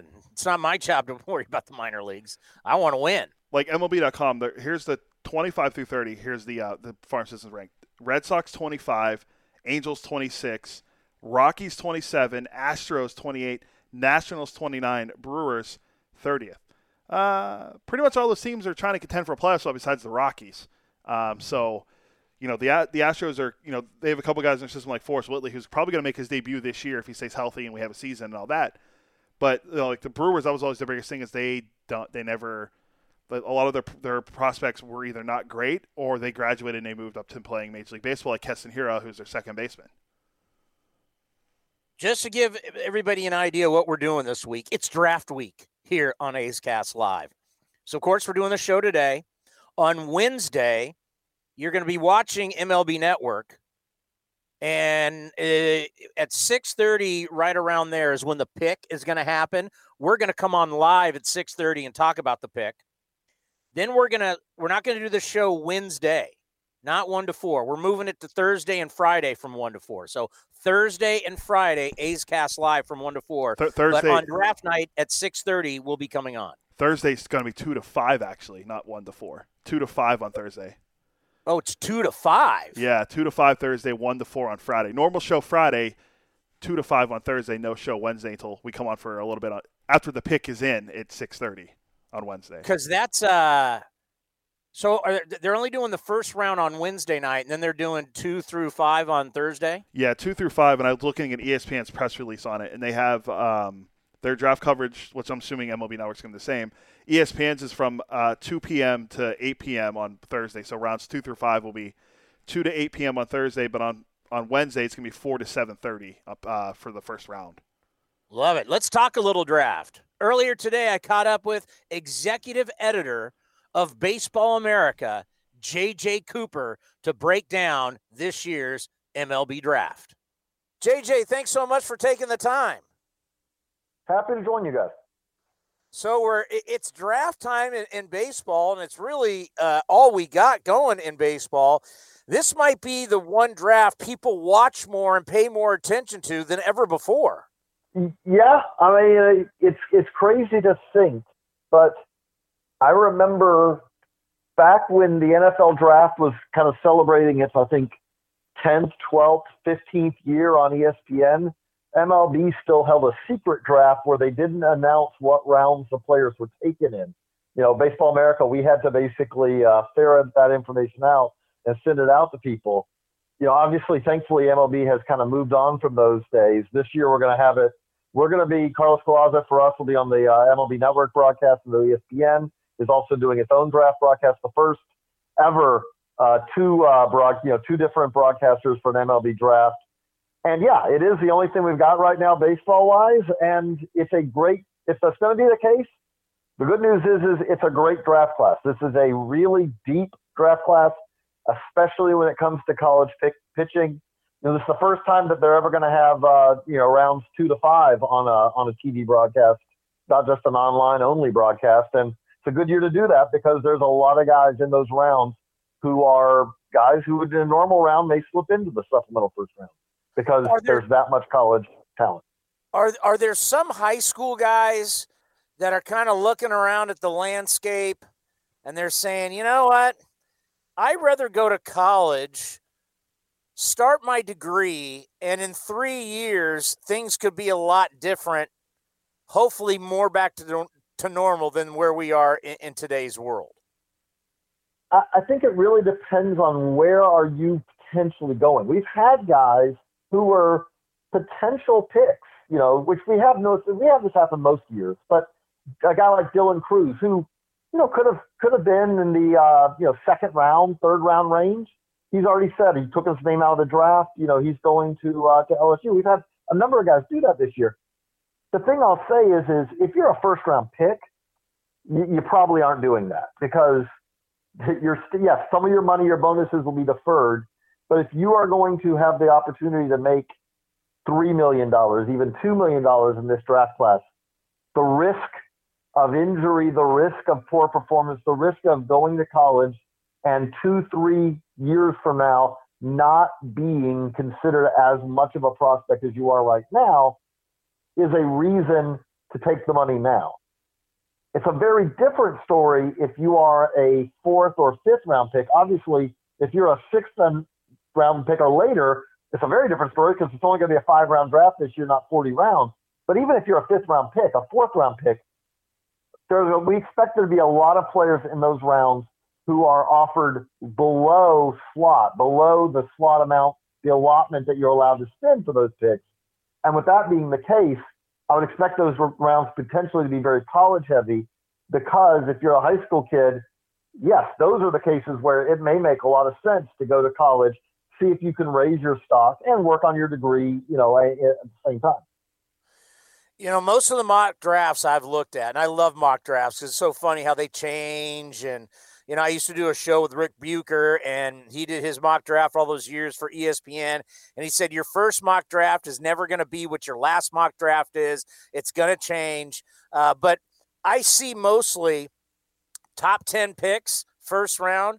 It's usually eight or nine are college guys. Oh, yeah. Um, I feel like that was, you know, conversation that having today. Like we feel like those top 10 picks, you know, there could be a little bit of variation, but there's a, a pretty significant consensus uh, on the top, especially the top college guys in this class. The other thing that you have to throw into this is, is that on the high school class, you already have a shorter history with these players in a normal year. Well, obviously this year, with a season that in some cases stopped just as it was getting rolling, in some other cases stopped a month into the season if you're in Texas or Florida or California, and in some cases, like the case of Mick Abel, who's you know potentially a uh, top ten pick, he's up in Portland. He never got on the mound officially this you know this spring. Ed Howard, shortstop from Illinois, he didn't never got on you know got on the got an official. These guys were basically just getting started at the time the season shut down, that adds to a little further uncertainty for some of these high school players because you didn't get to see them perform during their senior year, which is something that usually makes a very big difference as far as where you uh, take these guys. Yeah, I, I, I feel so bad for those guys because I think about myself. I, I played college baseball, and, and what I was like as a junior to then what I was like as a senior. I mean, it's there's a there's a big difference. And, you know, a lot of these first round guys who are coming out of high school are already very mature. So they were scouted as juniors and people knew. But then there's these guys who blossom. Let's say, you know, you're a junior throwing 88 miles an hour and then you grow a couple inches, gain a few pounds. You're now throwing 93, 94. You don't get that opportunity. It's sad. Every year, and I mean every year, I feel like there's a pitcher who comes out of Texas, who there's a high school pitcher out of Texas who came into the you know his senior year uh, considered you know a guy no, normally people know who he is but it's something where it's like yeah he's probably a guy who's going to go to college. And then he gains that strength you just talked about. He's four five six miles an hour throwing harder than he was before. And a lot of times that guy ends up being a first round pick. It was grayson rodriguez one year. Kyle, kyle muller. There's been a number of these guys.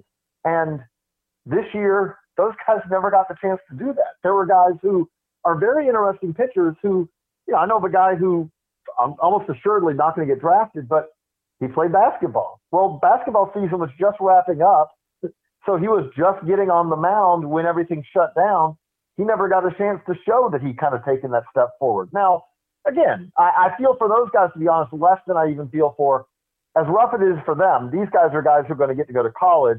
They're going to get to show what they can do you know, obviously the, the even rougher is, is, and this is just unfortunately the, the class of 2020, there also were, you know, literally thousands of kids all around the country who aren't going to get drafted, who don't have college, who may in some cases have earned college scholarships with a solid senior season, but they never got to show it, and, and their baseball careers are probably over because of it. Yeah, that is that is sad. And get, getting to the players, uh, this Spencer Torkelson – Uh, first baseman for Arizona State. I see a lot of people see him going first, kind of like the safe pick. Mm-hmm. Got a lot of power. Is that how you see it? The first baseman for from A State? Yeah. Which, by the way, a first baseman going one, a college first baseman going one one overall is a pretty uh, surprising development in normal, you know, normal times. But uh, this has been kind of a guy. I, we wrote about him being the likely one one pick uh, about 18 months ago.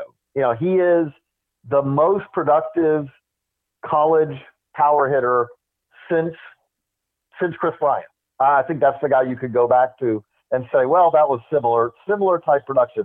A long track record. What the the season ending like it did early kept him from breaking the Arizona State home run career home run record, which you know he was assuredly, barring injury, going to reach.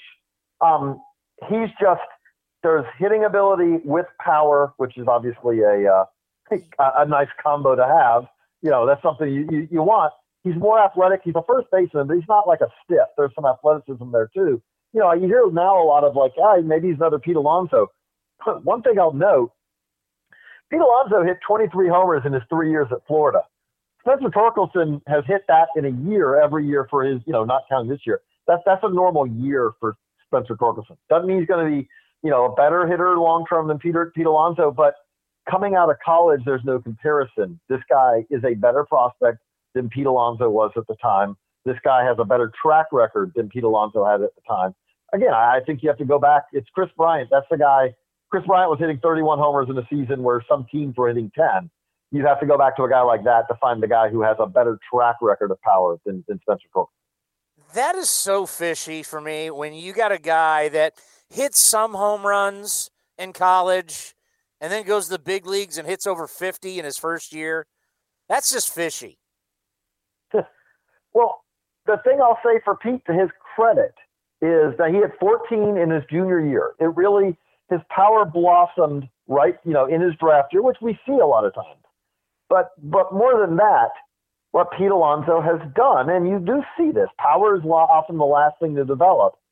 What Pete Alonso has done is he had weaknesses and he has worked very hard. He was also a brutal defender. He's still not great, but he's better at it. You you have guys who, and nowadays it's a little easier to do. You get pointed out what your weaknesses are, and then you've got to figure out a way to uh, to improve those. Pete Alonso has done that. Now again, with Torkelson, a, a, a guy like Andrew Vaughn who went very high last year's draft, you do the guys who have this kind of present power in college are the guys who go very high because you're not having to project. You're not projecting Spencer Torkelson to hit the power. You you're saying, can he continue to do what he's doing with a wood bat in pro ball? And a lot of the the general consensus is yes. That's why a guy like him could go one one. Peter Alonso was not a first round pick for that reason. And then you got a ver. Well, I don't know. You're going to go. So that's the Tigers. The second pick is going to be the Orioles. God, you think of how bad the Tigers and the Orioles have been with all those. Oh my God, and the Marlins. But uh, are you going Martin at the infielder from Vanderbilt, or are you going the left-hander who seems to be, from what we've seen, pretty special, Lacy out of Texas A&M? I, right now, if I had to guess, I'm going to say Austin Martin. Now, I think that this though is is that there's when you're watching the draft on on Wednesday night, I think that this is one of the two what I would describe as kind of fulcrum points. Um, if you know, in our previous mock, we got a new mock coming out Baseball America today. In our previous mock, we put Zach Veen, the the best high school bat in the class at this point, at this spot at two, also because there is a lot of rumbling that maybe the Orioles will cut a deal with someone at two. Also heard Nick Gonzalez is the guy who could fit here. Uh, the reason being, still taking a top five, top six talent, but the idea being save some money here. They have two picks. They have a supplemental first round pick and a second round pick as well. They might be able to get another top guy, another first round talent with the, with that pick, having saved some money. This is something that'll be very useful to watch because if they don't go Martin, especially if they don't go Martin or Lacy, they're probably cutting a deal here and by doing so, it also it affects you know what happens from from three to like eight in this you know round, but it also affects what's going to happen in the uh, supplemental first and the second round. The other fulcrum point to me is when we get to around to about pick ten or eleven, there's a kind of a clear delineation of this top group. After that, are we going to see high school bats go off the board 11 to 15? Are we going to see high school arms? Are we going to see the next wave of college arms, the next wave of college bats? There's a lot of ways it could go in that range, which is going to affect kind of how the rest of the first round goes. I, you know what? I, whenever I hear that, it, it, it drives me nuts. Oh, we're going to cut a deal, and we're going to have, you know, we're going to draft Matt Bush first because we can cut a deal and save some money. And it's like, wait a minute, that's so you're trying to draft a guy that is going to get to the big leagues and make you a lot of money as a business. And well, you're going to cut some money now and not take the best player when you can have a player that maybe becomes a Hall of Fame player. A Hall of Fame player will make an organization so much money. I don't. To me, that just seems short-sighted. But that, that's not what I'm talking about here. They're going to spend the same amount of money in the draft. They're not trying to save money as far as saving spending. Look at what the Astros did in 2012 with Mike Elias, who's now the, the GM for the Orioles, who was there. They thought that Carlos Correa was a similar talent to a Byron Buxton, who was, you know, or you know, or a Mark Appel, the guys who were at the top of uh, of that class. And so they basically decided, since we think Carlos Correa is every bit or right at the same range as Byron Buxton, we'll pay Correa less and use the slot allotment because again, you only have so much money you're allowed to spend now in the draft. They yeah. used that. They said, okay, we circle back, and then they drafted Lance McCullers Jr., who basically they paid like a first rounder. They also did a guy like Rio Ruiz who hadn't been as good. But so they looked at it and said, we're getting two first rounders instead of one by doing this. They did this a few years later where they went Alex Bregman, Kyle Tucker, and Daz Cameron. With again, when Mike Elias was there with the Astros, the idea is not to save money as in put money in the owner's pocket.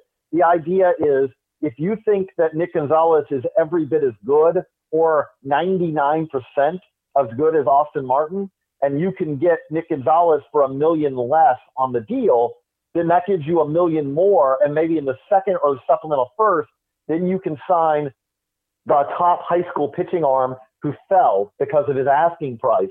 And so you're trying to maximize the talent. I, I should make it clear. It's not that you're trying to save money as far as saving, you know, like pocketing savings. It's trying to reapportion your, your slot allotment. Yeah, I get it. You're trying to you're trying to get as many good players as you can.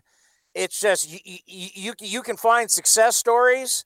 I mean, I don't follow the draft as much like I do the NFL draft, but I bet we can find someone where where you did that strategy and you came up with three guys who never made it to the big leagues. Um, again, I'm struggling too because the ones I think of that that, that happened at the top, you know, the the you know, if you wanted to go the other way, the, the argument I the best one would probably be Kris Bryant.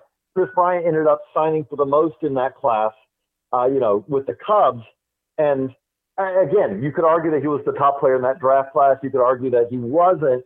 He signed for the largest bonus, and he didn't go one-one, and, and he was easily better than uh, than Mark Appel or Jonathan Gray, the two guys who did. You know, so you can make an argument that way. But again, I think the key part is, I I would be surprised to see if the Orioles believe that Austin Martin is clearly the best guy on the board other than Spencer Torkelson. They're probably not going to cut that deal.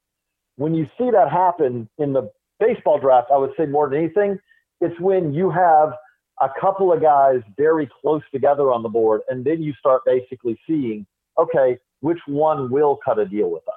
And, you know, again, I'm not saying it's definitely going to happen. I'm saying it's a possibility and if it does, it's because they're going to take a guy that they consider is right in that same range, not one who's, you know, we're not going to, they're not going to take the 10th best guy on their board to save some money. You mentioned Zach Veen. He's a big kid, and I, I, I kind of see him all over the board. You know, some people got him at four going to the Royals. Some people have him going seven or eight. Uh, 6'5", 200 pounds. He's a good size outfielder. Yeah, and I think that I think the floor for him, he's going to be a top ten pick no matter what. I, I think that's that's pretty safe, and probably a top seven pick would be my guess. Now, where he slots into that is going to be really interesting to see, as most of these guys are. Um, but no, there's there's power. I think there's feel to hit there as well. He's a guy who, when we were talking before the 2020 season began, he was like a, a back of the first round type talent, and he really benefited. When we talk about which players have hurt and which players benefited, he was playing in Florida.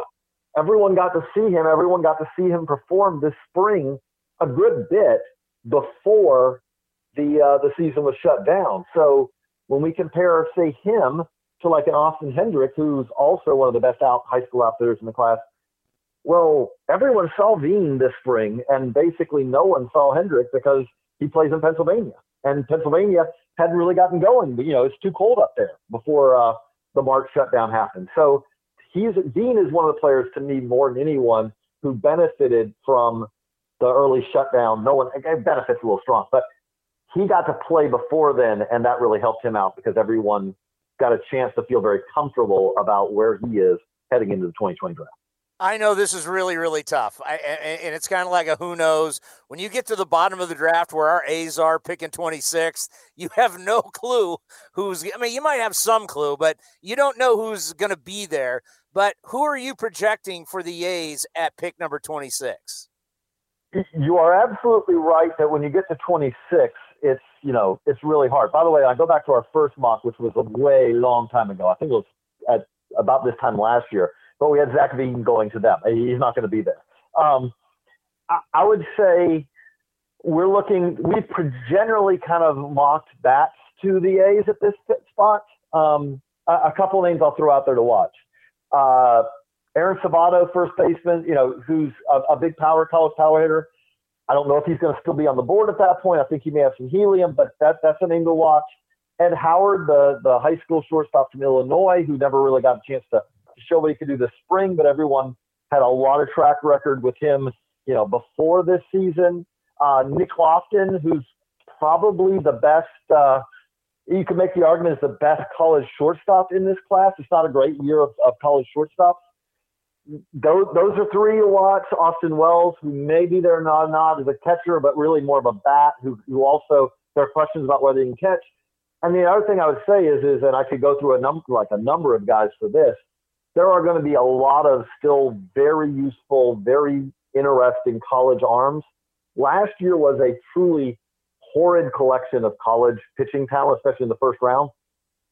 There will be guys on the board when the A's pick who last year would have been you would have looked at him and said, "There's no way this guy's still going to be on the board when they pick." This year, there'll be there'll be college arms who are still there because being the tenth best arm or the eighth best college arm in this class would make you better than being the fifth best arm or the fourth best college arm in last year's class. Well, uh, JJ, thank you so much for taking the time. This is going to be some great information, and this is going to be by far the most watched because normally we're playing a game during the draft, right? And then all of a sudden, uh, the they bring out our first rounder, and you get to meet him, but you know we have no game, so this is going to be the most watched draft in baseball history. We'll be following you. Thank you for the time and enjoy. No problem. Cody, uh, in your mock draft, who do you have the A's taking at 26? Uh, well, you know, I've, I've done it a few times, and you know, after after having Eric on, I, I like Nick Loftin, the kid, the kid from Baylor, but I think he's going to go a little earlier. So I, I'm going to go with the. It's tough because there's two guys. There's a right-handed pitcher that they can take there out of college, or they can take the shortstop out of Mississippi State. Hopefully, he's still there. Uh, the A's love taking shortstops. We went over this. We talked about it. You and I talked about it yesterday. How many shortstops have gone by the A's in the last couple years? I'm going to go with the shortstop from Mississippi State. His name escapes me. I closed my mock draft out and the mock draft I was looking at. Uh, but I really, I, I, could. All right, just stop. Just stop. Yeah. Coming up, we have two legends: Oakland A's legend Mike Norris, and then one of the greatest players of all time, a guy who won seven batting titles, an MVP, a Rookie of the Year, Hall of Famer Rod Carew. That's all coming your way right here on A's Cast Live.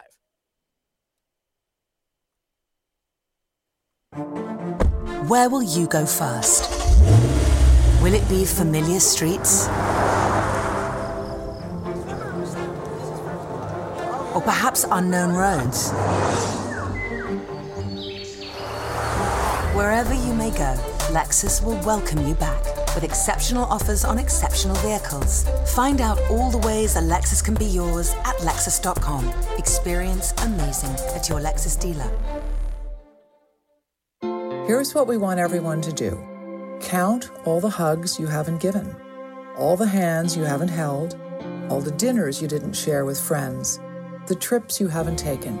Keep track of them Each one means one less person vulnerable, one less person exposed, and one step closer to a healthier community. So for now, keep your distance, but don't lose count. We'll have some catching up to do. Kaiser Permanente. Thrive.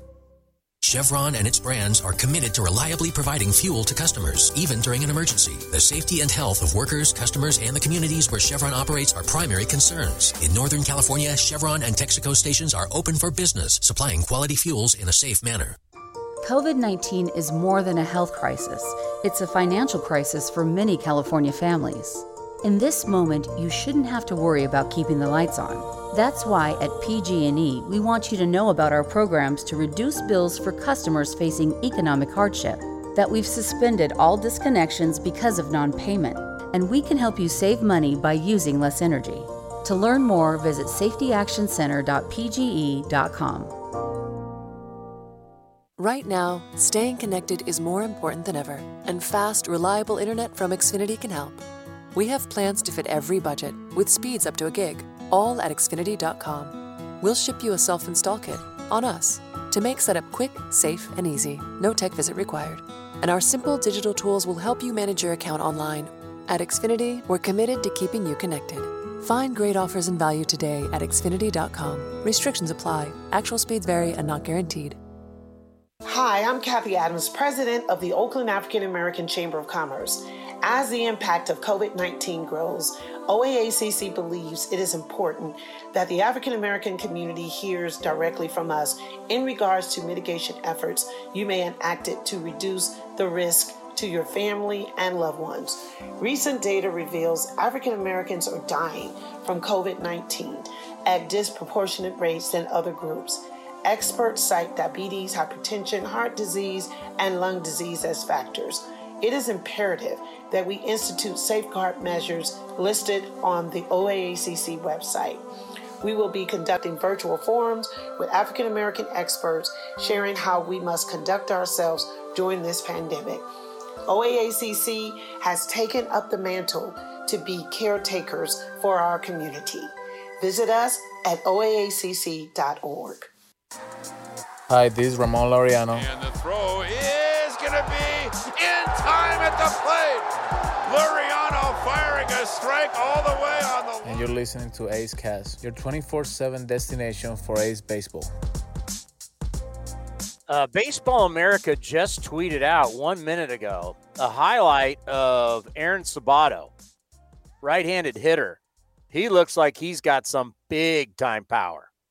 I don't think he's going to be there at 26 for the Oakland A's. The player I was thinking of is Jordan Westburg. That's the shortstop from uh, Mississippi State. Bobby Miller, the right-handed flamethrower from Louisville, is the other guy. You need to, you need to get your act together. The draft's in two days. The, uh, there's so many players I've been scouting that I've lost track of the guys, and you know, there's a guy from my neck of the woods in Western Pennsylvania. I hope he gets drafted high. He's a project. He's supposed to go high, but no baseball being played was played in uh, Western PA this year because of the pandemic and well the weather sucks uh, in February and March, so hard to play baseball then. Pretty much the weather sucks year round. Uh, no, summer's not bad. It's just really humid. Um, no yeah, that sucks. I, I couldn't live in that. All righty. He finished second in the Cy Young Award. He's a former All Star, and when this guy took the ball, he completed the game. We got a chance to hook up with Mike Norris, former Oakland Athletic. Mike, thank you so much for taking the time. It's great to hear your voice. Thank you, man. I'm glad to be a part of your podcast. Appreciate you inviting me. Well, I think about your great career as an all-star and a two-time Gold Glove winner, and uh, you know, second in the Cy Young Award. I mean, when we we've been looking back at different periods of A's baseball, and one of the great pictures is when all of you guys were on Sports Illustrated, the five aces. That was a great time in A's baseball. It, it truly was. And, uh, you know, I, I'd just like to give a shout out to, God bless, he's not here any longer, but Billy Martin had a great, great, great part in that. You know, they talk about how many, you know, when, when I'm looking at your guys' stats and – you know, you're looking at you had 24 complete games in 1980. You had three, 33 starts, but you completed 24. You were 22 and 9 with a 2.53 ERA. We just talked to McCatty. When you guys took the ball, y- you weren't looking for the bullpen. You were looking to go all nine. Well, you know, it's kind of uh, it's not uh, a, a, a knock on the bullpen, but I mean, as kids or in the minor leagues, that's what you did. You went completed games. The, the relief pitcher wasn't really something that was was looked uh, looked upon like it is today. Uh, unfortunately, when I made it to the big leagues, we had Rollie Fingers, and we did have a great bullpen, Paul Lindblad. But you were actually, when you took the ball, you expected to go nine innings. You know, the, the only problem for you is you showed up one year too late. Uh, you showed up in 1975. It would have been great if you could have showed up in 74 and got that ring. I, I often wonder why was that. the good Lord bless me, but I sure wish you'd let me get in a little earlier. I tell you, that would have been great to have a World Series ring to add to my uh, my trophies and glow gloves and things of that nature. And you were and you had the green glove, right? Isn't that correct? Yeah, I was kind of a bit. I guess what they call a hot dog. I guess I was a hot dog in those days. you know that's a great thing about A's history. When we, you know we talked to Ray Fosse and we talked, we had Reggie Jackson on, and you know a lot of the great players from the '70s, and Charlie Finley's paying him to have long hair and mustaches, and you've got the green glove and Vida Blue. It just it, it the the organization in the '70s and the '80s was just so colorful. Well, you know, and that was a tribute to Charlie Finley. You know, he allowed that, and even you know he paid them. Uh, which wasn't much, but he paid him each of them a hundred dollars just to grow mustaches and stuff. So, you know, where other teams had the uniformity of having clean shaven faces and you had to wear your socks a certain way and things of that nature. So we had none of that. So it was great. And he just let your personalities be what they were. You know, we had Steve McCatty on re- recently and we asked him this question because some people wonder you guys pitching all those complete games and throw and having so many pitches and so many starts, did that affect you long term? He said no, that injuries, they were random injuries that that that your five got that led to some careers being shortened. Is that true? Well, he might have a point, but I have a different opinion. And it's all opinionative. So the, the facts on it, we'll, we'll probably never know. But what I attribute it to is uh, I think that was in 1981. Uh, Billy invited an immense amount of minor leaguers into camp, okay, so they could learn the system. And what happened was we left spring training with 11 innings. I think I had 11 or 14 innings and stuff, which was definitely not enough innings to be prepared to start the season. I think that might have been 1982, if I, if I'm correct. But that led to, you know, to me, that led to, uh, and then, you know, you're still going out trying to complete all the games. And so not being in shape, and then you already had the bulk of 1980 and 81. So I think that's what happened to me. That would make sense because usually you want to be throwing i mean even in even in today's baseball where these guys are not completing games by the end of spring training they want to be able to go at least about six innings and you're saying you only had 11 the entire spring. That sounds very dangerous to me. Yeah, it was. It really was. So that's what I attribute my arm trouble to. So then, maybe there is something to it then, because that's um, because you were you. I mean, you're talking about 82, 83. You, you're entering your prime at 27, 28 years old. Exactly. You know, and and so you know, uh, we actually had a pitch count. Uh, and so uh, I think, uh, let me see, uh, myself, Langford, and Keough averaged under 125 pitches per nine innings. Uh, and so I think that didn't have, you know, the, the complete games now, what could have happened was we did throw, I think all of us threw, most of us threw a 14 inning game. I know I had four extra inning games: a ten inning game, eleven inning game, a twelve inning game, and a fourteen inning game. So that could have constituted two or two. You know, so like I said, we'll never actually be able to pinpoint exactly what happened. Yeah, and obviously modern medicine is better. The treatment that you guys would have had would have been better if you were pitching today. But I can't imagine what it would be like in baseball today what that conversation with the manager and the meeting after the game if a manager left a starting pitcher in there for 14 innings. Can you imagine what would happen to a manager if he did that in today's baseball? Probably be fired right after the game, most likely. but I think we started something that that ended abruptly because you know with the with the immense salaries these days, you know, uh, you can't just have your starting pitcher go down like that and then pretty much you know be out for the season or wind up with surgery and then you know usually after surgery you're really never the same. So uh, the day of the bullpen, I think we brought that in, you know, and uh, I think that's what we can attribute to baseball today. You know, you can really make the case looking at your numbers. I know you finished second in the Cy Young Award, which is a great achievement, but you're a year at 22 and 9 with a 2.53 ERA, 33 starts, 24 complete games. You threw 284 and a third innings. I mean, you could really make the case that you you should have been the Cy Young Award winner. Well, I was just about to say that. So thanks for saying that. I appreciate it. Uh, so I wouldn't have to sound so egotistical. But at the same time, yeah, I had beat, Steve Stone did win the Cy Young Award that year, and I beat him in every other category, every category but wins. And of course, the Baltimore Orioles won the World Series that year, so that that helped him out a lot as well. So, uh, so winning percentage and wins is what he beat me with, and I think he wound up with I think he was 25 and seven or something like that.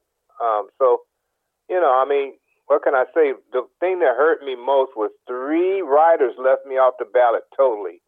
And I lost by three votes. So if I'd have gotten a third place vote, which was equal to one point, or the second place votes, or the first, the second place votes was two points, then the first place vote was worth three points. So had any of them voted correctly, I would have won the Cy Young. So it, oh it, so that was, and what was ironic about that was the riders were from Kansas City, Detroit, and Anaheim. And I think I was like three and one against Anaheim, maybe three and zero. Oh. And uh, Kansas City, I was four and one, and Detroit, I pitched a one to nothing shutout against them. So I don't know what that rider was looking at that night, but anyway, that's the way it went. The fact that you were left off those ballots is an absolute travesty. When you look at these numbers, how someone couldn't even vote you third place is a joke. It's a joke. It really was. So they made a mockery out of the whole thing, and it just, you know, I was wondering who, who, who, how did they even be able to keep their jobs after that? Because that was just that was a catastrophe as far as my life is concerned. That would have changed my whole life if had I won that Cy Young award, without a doubt. Well, we'll always remember what a great year that was in 1980. And of course, you have your, your baseball school in Northern California. Tell us about your baseball school and how we can help grow it. Well, uh, you know, uh, I'm a part of the Black Aces. Okay, and, and the Black Aces are uh, 15 black African American pitchers who won 20 games or more in a season. And it's an illustrious group uh, Ferguson Jenkins, Bob Gibson, Don Newcombe, Doc Gooden, people like that. And so after I retired, and then I started looking around, and and and the precipitous drop of of, of African Americans in the game was alarming to me. And then I thought to myself, "Wow, will there ever be another 20 game black 20 game winner again?" And this led me to start having the baseball um, academy. Now it took more than that because what I also found out that over 90% of African American players, uh, after two years of being out of the game, you wind up broke. And I was one of those people due to an IRS problem. I had an agent that wasn't paying my taxes, and he put all my money in the insurance policies that he was because he was an insurance man. And so the investments that he made were just tax write offs. So it was pretty bad. But anyway, so what I wanted to have was a financial literacy course and then I wanted to have an academia that uh, after school program where the kids could have study hall, and then it led to me. Right now, I have a domestic violence program, teenage domestic violence. I have a mental health program. I have uh, financial literacy, uh, social emotional, which deals with uh, drugs and alcohol, and, and it's partially a religion course. Uh, and uh, have a Black History course so these kids can learn their heritage and have some pride in themselves and understand where we came from. which right now is going on right now serves a big purpose because of what's going on with this pandemic racism that we have what's going on recently in the world right now.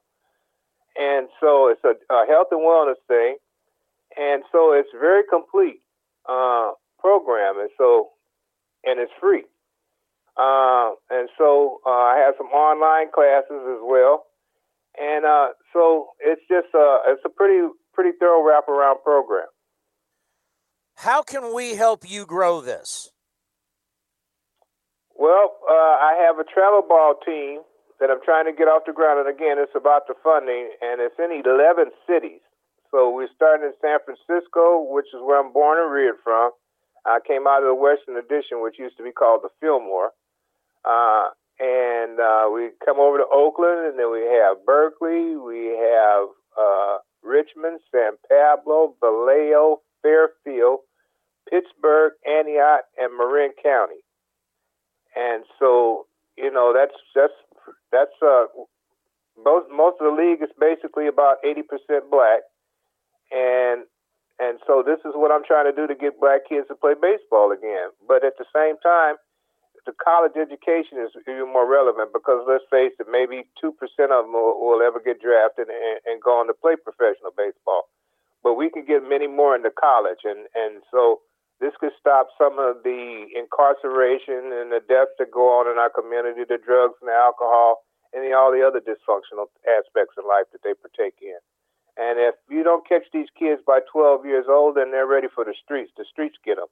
And so having a formal education will teach them that there's something better in the world to strive for. Everybody always needs help and they always need funding. How can people get a hold of you so they can help you grow this? Well, right now I'm working on a brand new website. i have gotten rid of the, uh, the other one, and because of the additional things that I have in the program. But uh, uh, my email is Mike Norris 56 at gmail.com. And my website should be up in the next two weeks. And I'm going to keep the same one, which was www.a pitch to success. Well, when you get that up, you contact us and, and we'll start promoting it for you because what you're doing is great work in the community, and our community needs more people like you. Well, you know, I, I've been blessed. You know, God is so good. You know, I went through the drug and alcohol aspect myself that partially went to an ending of my career. And so I've cleaned myself up in the last 20 years, 21 years, I've been free of drugs and alcohol. And so it's, it, it's just time now that I give back to the community and be able to educate and not make the mistakes that I made.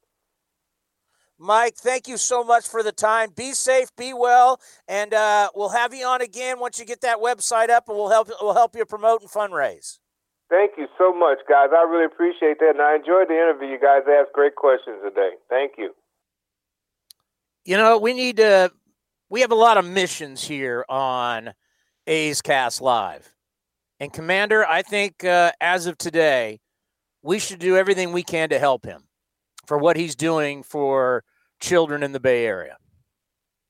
I agree 100%. He's doing a, a, great thing to help kids with after school programs and get kids more invested in baseball because we've seen just the youth numbers in baseball overall. It doesn't matter if you're white, Hispanic, African American, every community. Baseball has just dropped in, in communities, and, and Mike's trying to do a great job in growing the game in Northern California. So I commend him for that, and I would love to help as much as we can. Two, two things he said there. If you don't if you don't get to these kids by the time they're 12, the streets get them. That was one. Number two is, and I don't know how factual this is, but I think he's probably really close. The percentage of people who get drafted actually make it to the big leagues. You know, the reality is the reason why they have all these rounds, somebody's got to play with Ken Griffey Jr.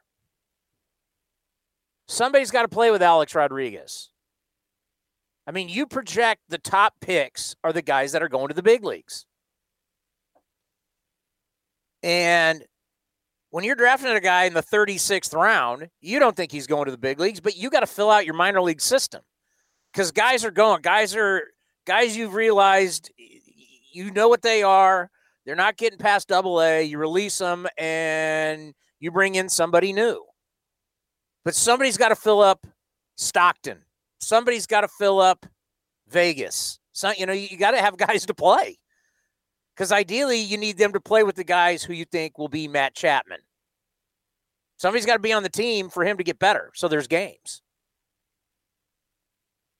So that's why you look at it and you say, you know, majority of these guys, that was my whole point earlier with, with, with our draft gurus. See, they always talk about value. So if I got player A and I got player B, but I know I can sign player B for less money, which then allows me to go get this other guy. And they just keep going back to the Astros in, in one or two drafts. But I rather have player A because I think player A is a star. You know, we're, you know, baseball people are so into value. If it, it, it compared to football, because football, football makes the Major League Baseball moves look ridiculous, right? If I got Peyton Manning sitting right there, well, I got a guy that's kind of like Peyton. I can sign him for less and then use this money to go get another running back or a defensive end or whatever. So, really, two players versus one. I don't know. Cody, I think I'd rather have Peyton Manning. I think I'd rather have the guy that's going to be a star.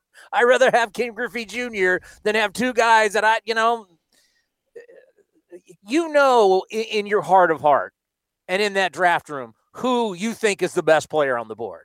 And if you don't go with that best player on the board because of signability or you cannot pay the next guy as much and go get another guy, if you don't, it's shame on you if you don't take the best player on your board.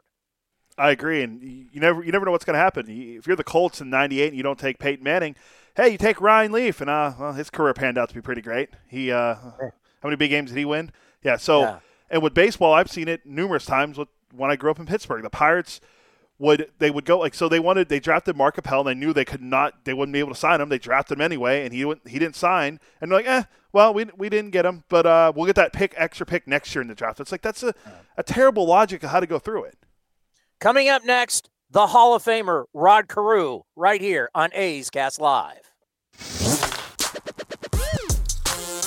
Streaming from the town, A's Cast Live continues with Chris Townsend.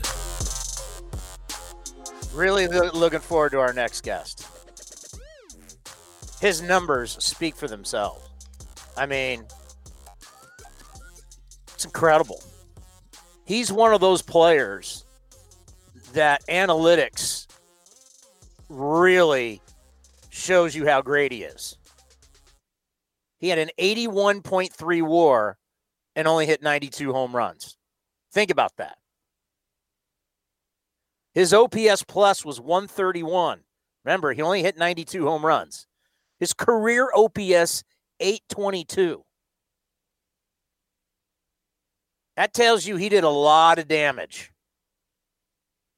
He stole 353 bases, drove in over a thousand runs, scored over almost 1,500 runs, a career batting average of 328. He's a hitting machine. Cody had 112 triples. That's a lot. I mentioned that earlier. That's a lot of triples. Who, who who's the leader in triples right now in in baseball for a career? Let me. I, I, I, swear I thought we looked playing. this up. Let me. Let me. I thought we looked this up before. He had 445 doubles. He walked over a thousand times.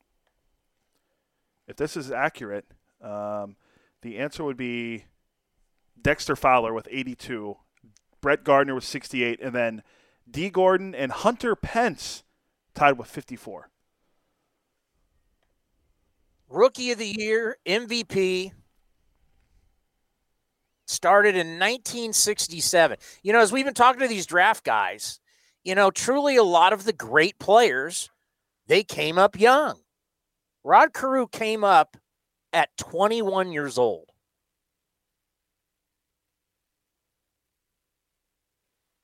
I mean, when you really look at the greats, they come up so early. I mean, Al Kaline, you're talking about Mr. Tiger. Al Kaline he basically went to prom, and the next you know he's in the big leagues. I mean, that's just that that story to this day is is, is absolutely mind blowing. Well, once again, he's one of the great players of all time. He was American mm-hmm. League MVP. He was American League Rookie of the Year, an 18 an 18 time All Star, won the Roberto Clemente Award, a seven time batting champion.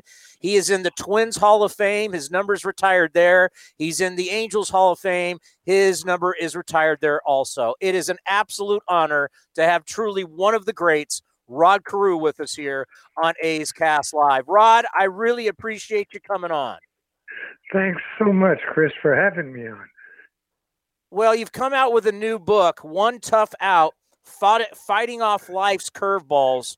What was it like putting this book together and talking about your life? Well, it was easy, um, tough in some parts, but uh, you know, I, I enjoyed doing the book, and uh, Reggie Jackson is the one that named the book for me. So, you know, kudos to him. Yeah, you played with so many great players. You mentioned Reggie. Uh, you talk about Nolan Ryan, Harmon Killebrew. Uh, uh, you played on some great teams with some great players. That had to be fun to look back at those times and those relationships.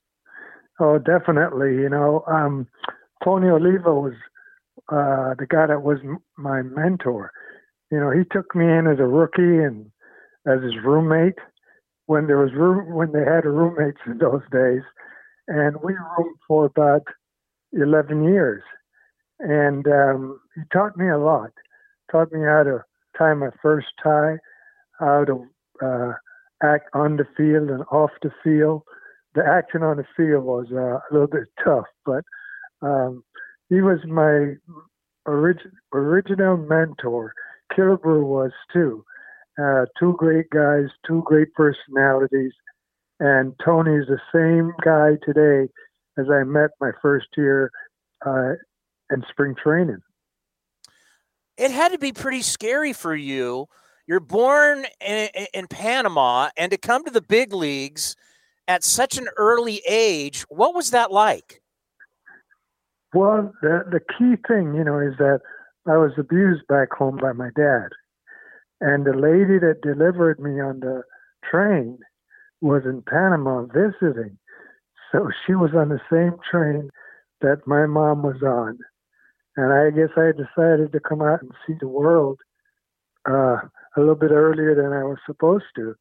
And so she uh, delivered me um, because you know they had they had the black section and and the white section.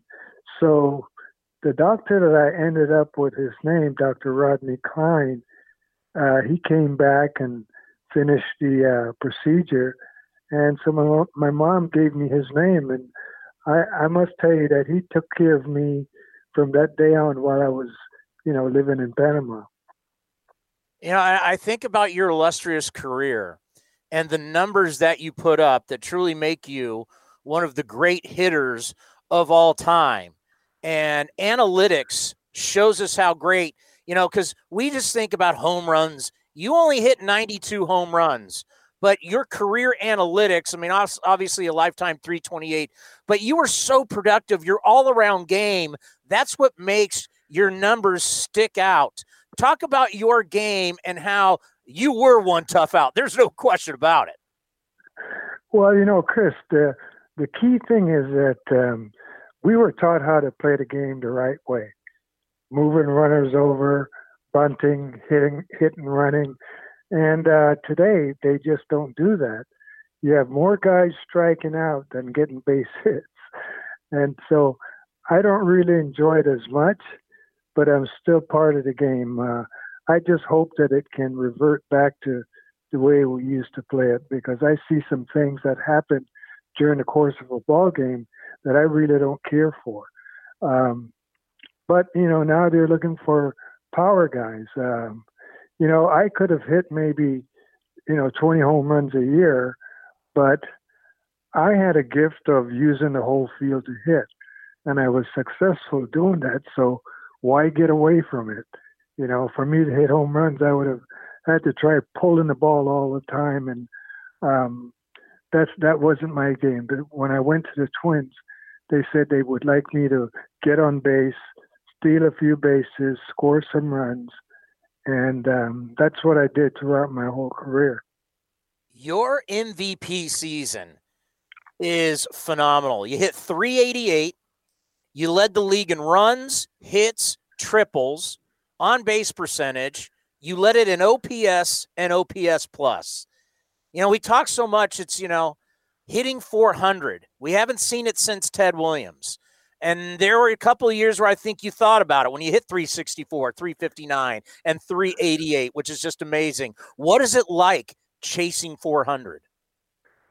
Well, it was it was tough for me because you know I didn't really uh, get along with the print media uh, too well, and so you know I, I used to have to get to the ball ballpark extra early so I could get my work in, and then have a breather before I went out for regular BP and uh, getting loosened up and stuff for the game. And when writers wanted to talk to me, once I started, that was it. I wouldn't talk to them until after the game. So, um, and the only way I came out and and started uh, speaking to writers is because of my youngest daughter Michelle, who passed away with leukemia in 1995, 96, and I promised her that um, that I would talk to the guys so that we could get more people involved in um, donating marrow so that other kids can make it. And she said, "Daddy, if I don't, if I don't make it, that's okay, but help the, all the other kids that that need the help." So uh, now I'm more open with guys talking to them. Well, you have to be so proud because obviously you lost your your daughter far too young, but the money you have raised, the millions of dollars, and, and the people you have helped save, you have to be very, very proud of that. Yes, I am. You know, and uh, she continues to to make me proud by my continuing work with uh, pediatric cancer research, which is uh, children's cancer. And um, I go out at night now, and I go for a drive just by myself, and you know I have a conversation with her. You know, I talk to her and I ask her questions and, and just little things like that, and if she misses dad or you know, how she's doing. You know, we just have a re- regular conversation at least twice a week.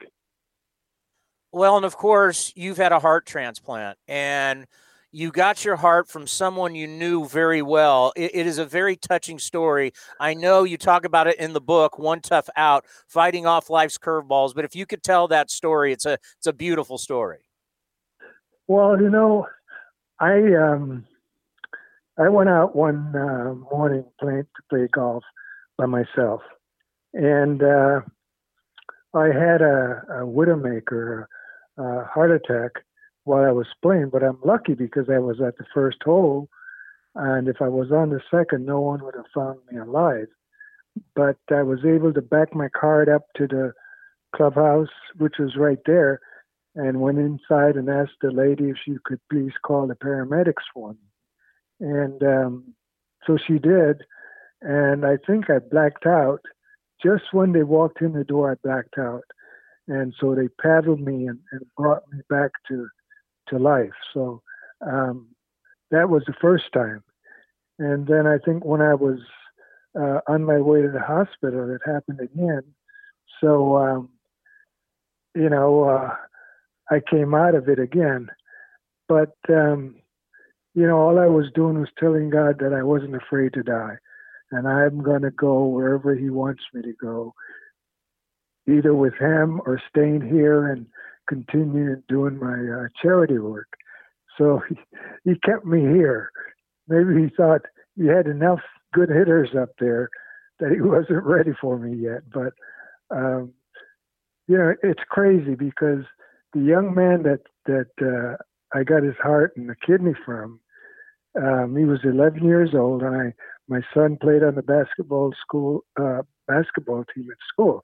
So I went out to uh, watch him And I was out just walking around a little bit, and this kid comes up to me and he says, "You're Rod Carew, aren't you?"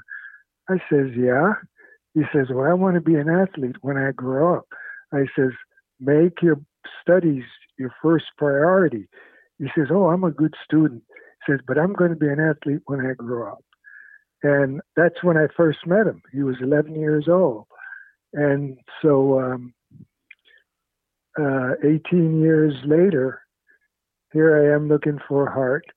He had signed with uh, with the Jets, then he signed with the uh, with the Ravens, and he was waiting to sign again with I think was with the Patriots, and he was working out and he had an aneurysm, and his parents lost him, and um, my wife kept asking, kept telling me, you know, Konrad. I says, who's Konrad? I don't remember meeting Konrad you know, she's got a, a brain like a memory that's just unbelievable.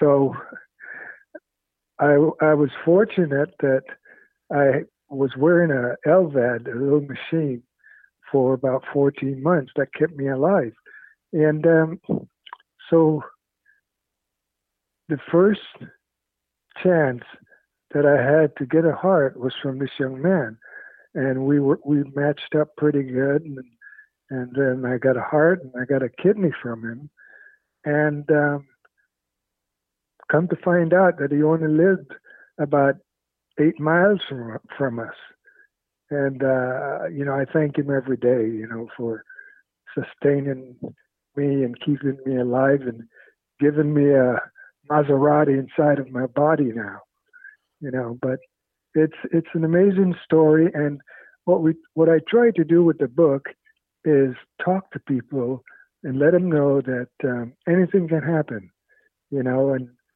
you're fortunate if you can find someone and uh, to give you more life.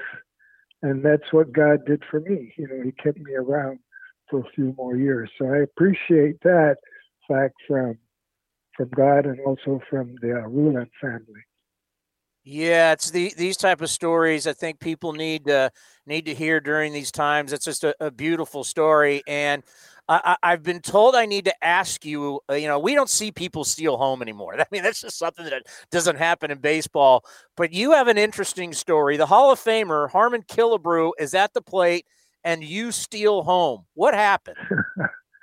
you know, we were playing the California Angels when I was with the Twins, and Hoyt Wilhelm was a pitcher, and I figured, you know, maybe if I steal a run early, it will will help us. So I flashed a sign to Killebrew. He was at the plate, and um, he answered me.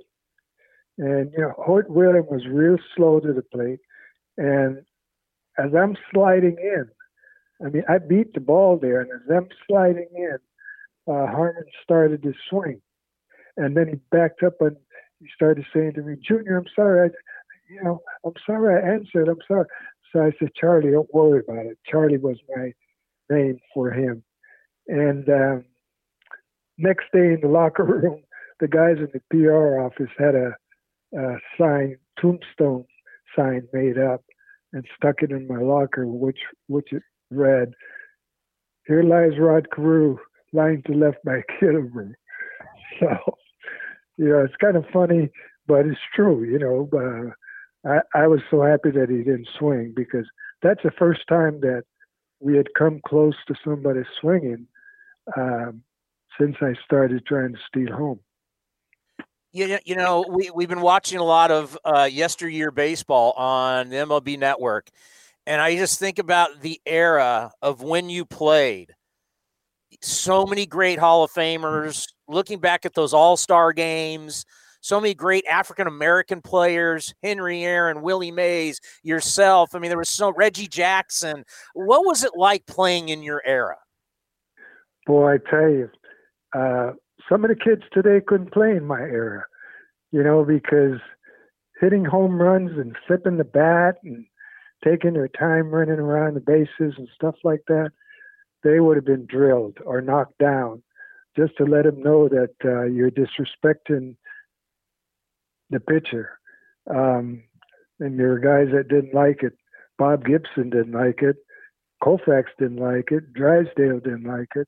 You know, just some of the great pitchers. They they kept you loose. You know, and today, if you go inside too much or too close, they're gonna uh, give the pitcher a warning or give the the other bull, uh, uh, dugout a warning also. So it's not uh, the game isn't played as hard and as tough uh, today as it was when I played. The book is One Tough Out Fighting Off Life's Curveballs. Rod, I can't tell you what an honor it is to have you on my program as you had a wonderful career. You've had, you've had a wonderful life. Be well, be safe, and good luck. And we'll promote this book. And I can't I can't wait to read it. Thanks, Chris, and I appreciate you guys having me on and uh, trying to help us sell some books and give some people some insight on taking care of, of themselves, taking care of their hearts, the smoking, the drinking, a lot of that stuff uh, hurts, you know, and heart disease is the number one killer in this country for both men and women. Thank you, Rod. You take care. Thanks again for helping us out. The great Rod Carew. I was in Boston years ago. I'm a little kid because my dad's family is all from Massachusetts. And my great uncle Warren took us to Fenway Park. He's playing for the Angels. And my great uncle Warren bet me a quarter that Carl Yastrzemski would hit a home run, and he did. I lost. I had to pay. And number two, Rod Carew hit a double, and at that point he was he was hitting 400. And I remember because you you got to realize, Red Sox fans, annoying but knowledgeable. They know the game. They love the game. They gave him a standing ovation at the time. Rod Carew was an unbelievable. He won seven batting titles. But see, the thing is for me, it's it, it's his analytics. I mean, look at this MVP year 388 average, scored 100, 128 runs, 239 hits, 38 doubles, 16 triples, 14 home runs, 100 RBIs, 23 stolen bases, on base percentage of 449, slugging 570. That gives him over a thousand OPS, and his OPS plus commander was 178 that just means that he's better. Uh, he's 78 points better than the average baseball player. Um, it's pretty solid. I, I, we went over it yesterday when you and I talked. He had an outstanding career, and he did it without hitting home runs. In an era where home runs were pretty popular with Henry Aaron, Willie Mays, a lot of the guys uh, back in, the, in yesteryears, we like to say. I mean, it was only 50 years ago, but like Reggie and all those guys, they were hitting home runs, and that's not what Rod Carew did. He was a great player. I mean, he played with Harmon Killebrew, who was a great home run hitter. But Carew was a guy that got on base and he played good defense. I mean, he, the guy was he's one of the greatest hitters of all time. You mentioned, and you mentioned yesterday to me that he's like the he was like the old, Ichiro was like the modern day Rod Carew, and I I could not agree more because they always said Ichiro had a lot of power too, and he never used it. And I'm a huge I mean I'm one of the biggest Ichiro fans in the world, and I knew he had the power, but the guy, he didn't care about that. He cared about getting on base and and literally paper cutting you to death with singles, and because that's that's what he was just a great all around hitter, and that's what the same way Rod Carew was. Well, the thing about Rod Carew though is he was a doubles and triples machine, so he was always putting himself in scoring position. And um, what a wonderful story! I can't. I you got to get us the book. I can't. I, I can't wait to read it. I think it's going to be. Uh, I mean, because there's a lot of pain in there. You know, he talked about he's born on a train. His father was abusive. He lost his daughter at 18 years old. He had to have a heart transplant. I mean, it's, I, I think it, it, could be a, uh, it could probably be a, a, a tear jerker also at times. All right, time for buying or selling. Or selling. Sell, sell. Right now with Chris Townsend on A's Cast Live. Well, like we always do, let's first promote what's coming up next on A's Cast. Now, remember, first, We're going to be on Wednesday night, not Wednesday during the day from 1 to 4. We're going to be on Wednesday night at 6.30 after the A's make their next Hall of Fame selection in the draft. Uh, I watched the video you sent, you told me about on Baseball America of the kid from North Carolina. The kid can swing it. I put the eyeballs. I put the eyeballs emoji out on Twitter. If he goes to 26, I'm, I'm gonna I'm gonna come on the air with you that night and say he's going to the Hall of Fame if that's who they get. But uh, tonight, the A's 71st win on Sunday, August 16th, 2019, versus everyone's favorite, the Houston Astros. Now, Tanner Roark, remember him? Uh, he's now with the Blue Jays. He went six innings allowing two runs. Lou Trivino, my friend, went three scoreless innings to pick up his fourth win of the season in 13 innings. Mark Canha hit his 18th home run, and Marcus Semien hit his 20th in the win. Justin Verlander, I don't know how you feel about this, but he went seven innings, allowing two runs and struck out 11. He didn't get a decision. He didn't get a win, so it means he wasn't he wasn't good. But that's what happened in the game against the A's and Astros. You'll hear next on A's Cast. So today is the 55th anniversary of the first ever Major League Baseball draft in 1965. The A's took Rick Monday with the first pick. There were three Hall of Famers taken in that draft after him. That'd be the great Johnny Bench. Tom Seaver went in the 10th round, and uh, that really hard throwing flamethrower from Texas, Nolan Ryan, went in the 12th round. In 19, Who? I mean, he, I mean, he, I mean, the Mets gave up on him. The guy, the guy could clearly he couldn't cut it in New York. So in 1966. Oh, by the way, on on this date in baseball history is the day that, and I I, I meant to I teased this. I, I didn't pay off my tease. you're paying it off now. You, you still got it in. Uh, yeah, this is uh, on this day was the first ever draft, and Rick Monday went number one out of Arizona State on this day. Yeah, so a year later, with the second pick in the draft, the Kansas City A's took Reginald Jackson, who ended up hitting 269 career home runs for the Oakland A's. In 1984, with the 10th pick in the draft, the A's took a, a first baseman from USC with the name Mark McGwire, and he hit 363 career home runs with the Oakland A's. Now, a recent article on NBC Sports California has Reggie Jackson as the best A's first round draft pick ever.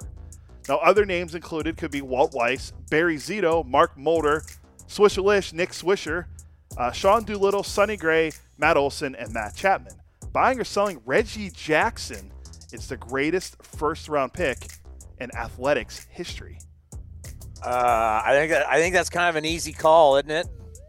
I'm buying that. Out of all those guys you mentioned, how many are in the uh, baseball Hall of Fame? Uh, that'd be none. I was looking at it from McGwire's standpoint because he hit more home runs, but he also played a couple more years in Oakland opposed to Reggie, who only played, I think, two less than, than Big Mac. But uh, I agree. I think Reggie Jackson's the greatest. I put McGwire probably second. McGwire. The fact McGwire's not in the Hall of Fame is a joke. Well, hey, come up Sunday. We got the uh, long gone summer. McGwire Sosa, 30 for 30 Was on that ESPN. Sunday? It's the Sunday coming up. yeah. Oh, I cannot wait. I- I, I, seriously, I've already- I won't be able to. I won't be able to sleep on Saturday night. I'm so looking forward to that. I've already tried getting the uh, the producer or the, uh, the filmmaker from 30 for 30. I reached out to try to get him, and Oh, uh, yeah. we're efforting McGwire. So hopefully we can get McGwire again to tell the story of how he saved baseball. No, I, I bet we could go through and the Pac 12, which was the Pac 10, which was the Pac 6 at one point. But it'd be the A's have had a lot of great Pac 12 players. Reggie out of Arizona State, Big Mac out of USC. I mean, they've had a lot. Barry Zito out of USC. They've had a lot of good Pac 12 guys. yeah, and we'll see. I mean, we'll Sal. Bando.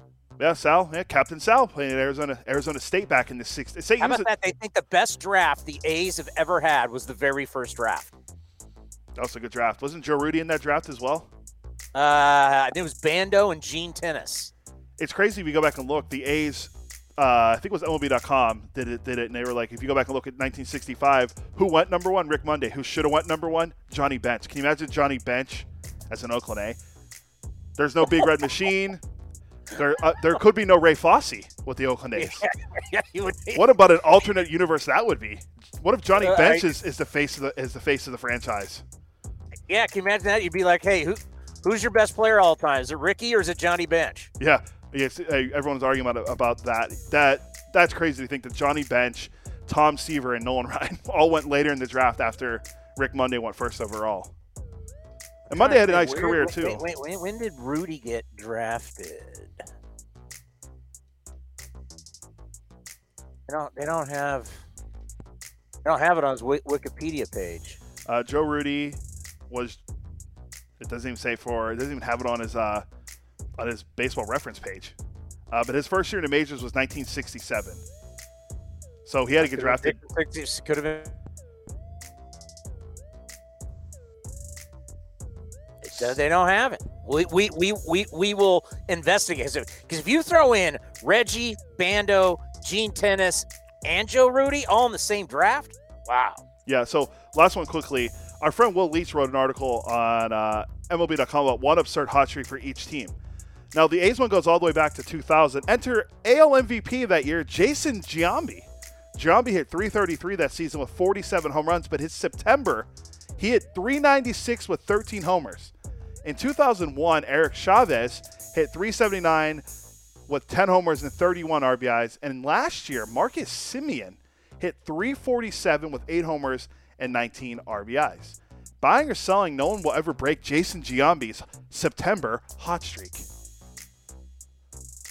What what what did he hit? Uh, in, in September of 2000, he only hit a cool uh, 396 with 13 home runs. Wow. The best I remember. next. I, I was. I, I remember being at the game. It was the day game against the Yankees. Who was the left-hander? He hit the bomb off the walk-off. God. Ah. But it was a, it was electric. The crowd went nuts. It was it was unbelievable. All righty. We will be back Wednesday at 6:30. That's during the draft. That's when the A's should be picking right about that time.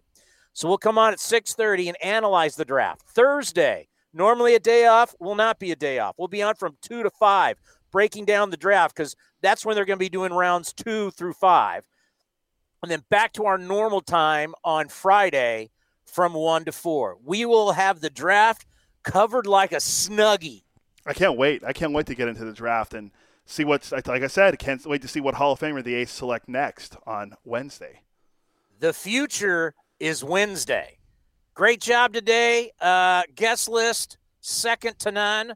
We had Paul Hembekides from ESPN, Eric Longenhagen from Fangraphs, JJ Cooper from Baseball America, former A's right hander Mike Norris, and the legend, the Hall of Famer Rod Carew.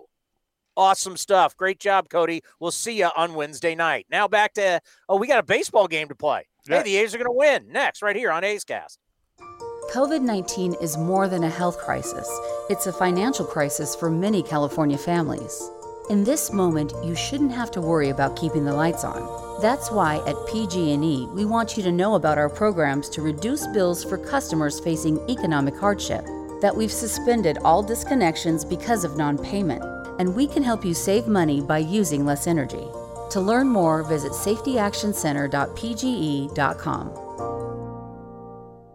Chevron and its brands are committed to reliably providing fuel to customers, even during an emergency. The safety and health of workers, customers, and the communities where Chevron operates are primary concerns. In Northern California, Chevron and Texaco stations are open for business, supplying quality fuels in a safe manner. This has been a presentation of the Oakland Athletics.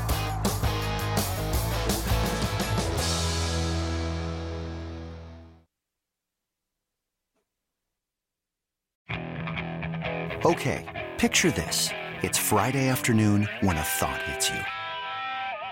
I can waste another weekend doing the same old whatever, or I can conquer it. I can hop into my all new Hyundai Santa Fe and hit the road. Any road. The steeper, the better. Because my all new Santa Fe is available with HTRAC all wheel drive, so I can hit the trail without a worry in the world.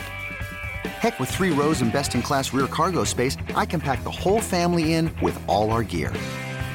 We've got available dual wireless charging for our phones, so we'll never lose touch with civilization, and we won't lose touch with the primordial power of Mother Earth. So, which is it? Waste the weekend or do something a little more epic? And conquer it in the all new Hyundai Santa Fe. Visit HyundaiUSA.com or call 562-314-4603 for more details. Hyundai, there's joy in every journey.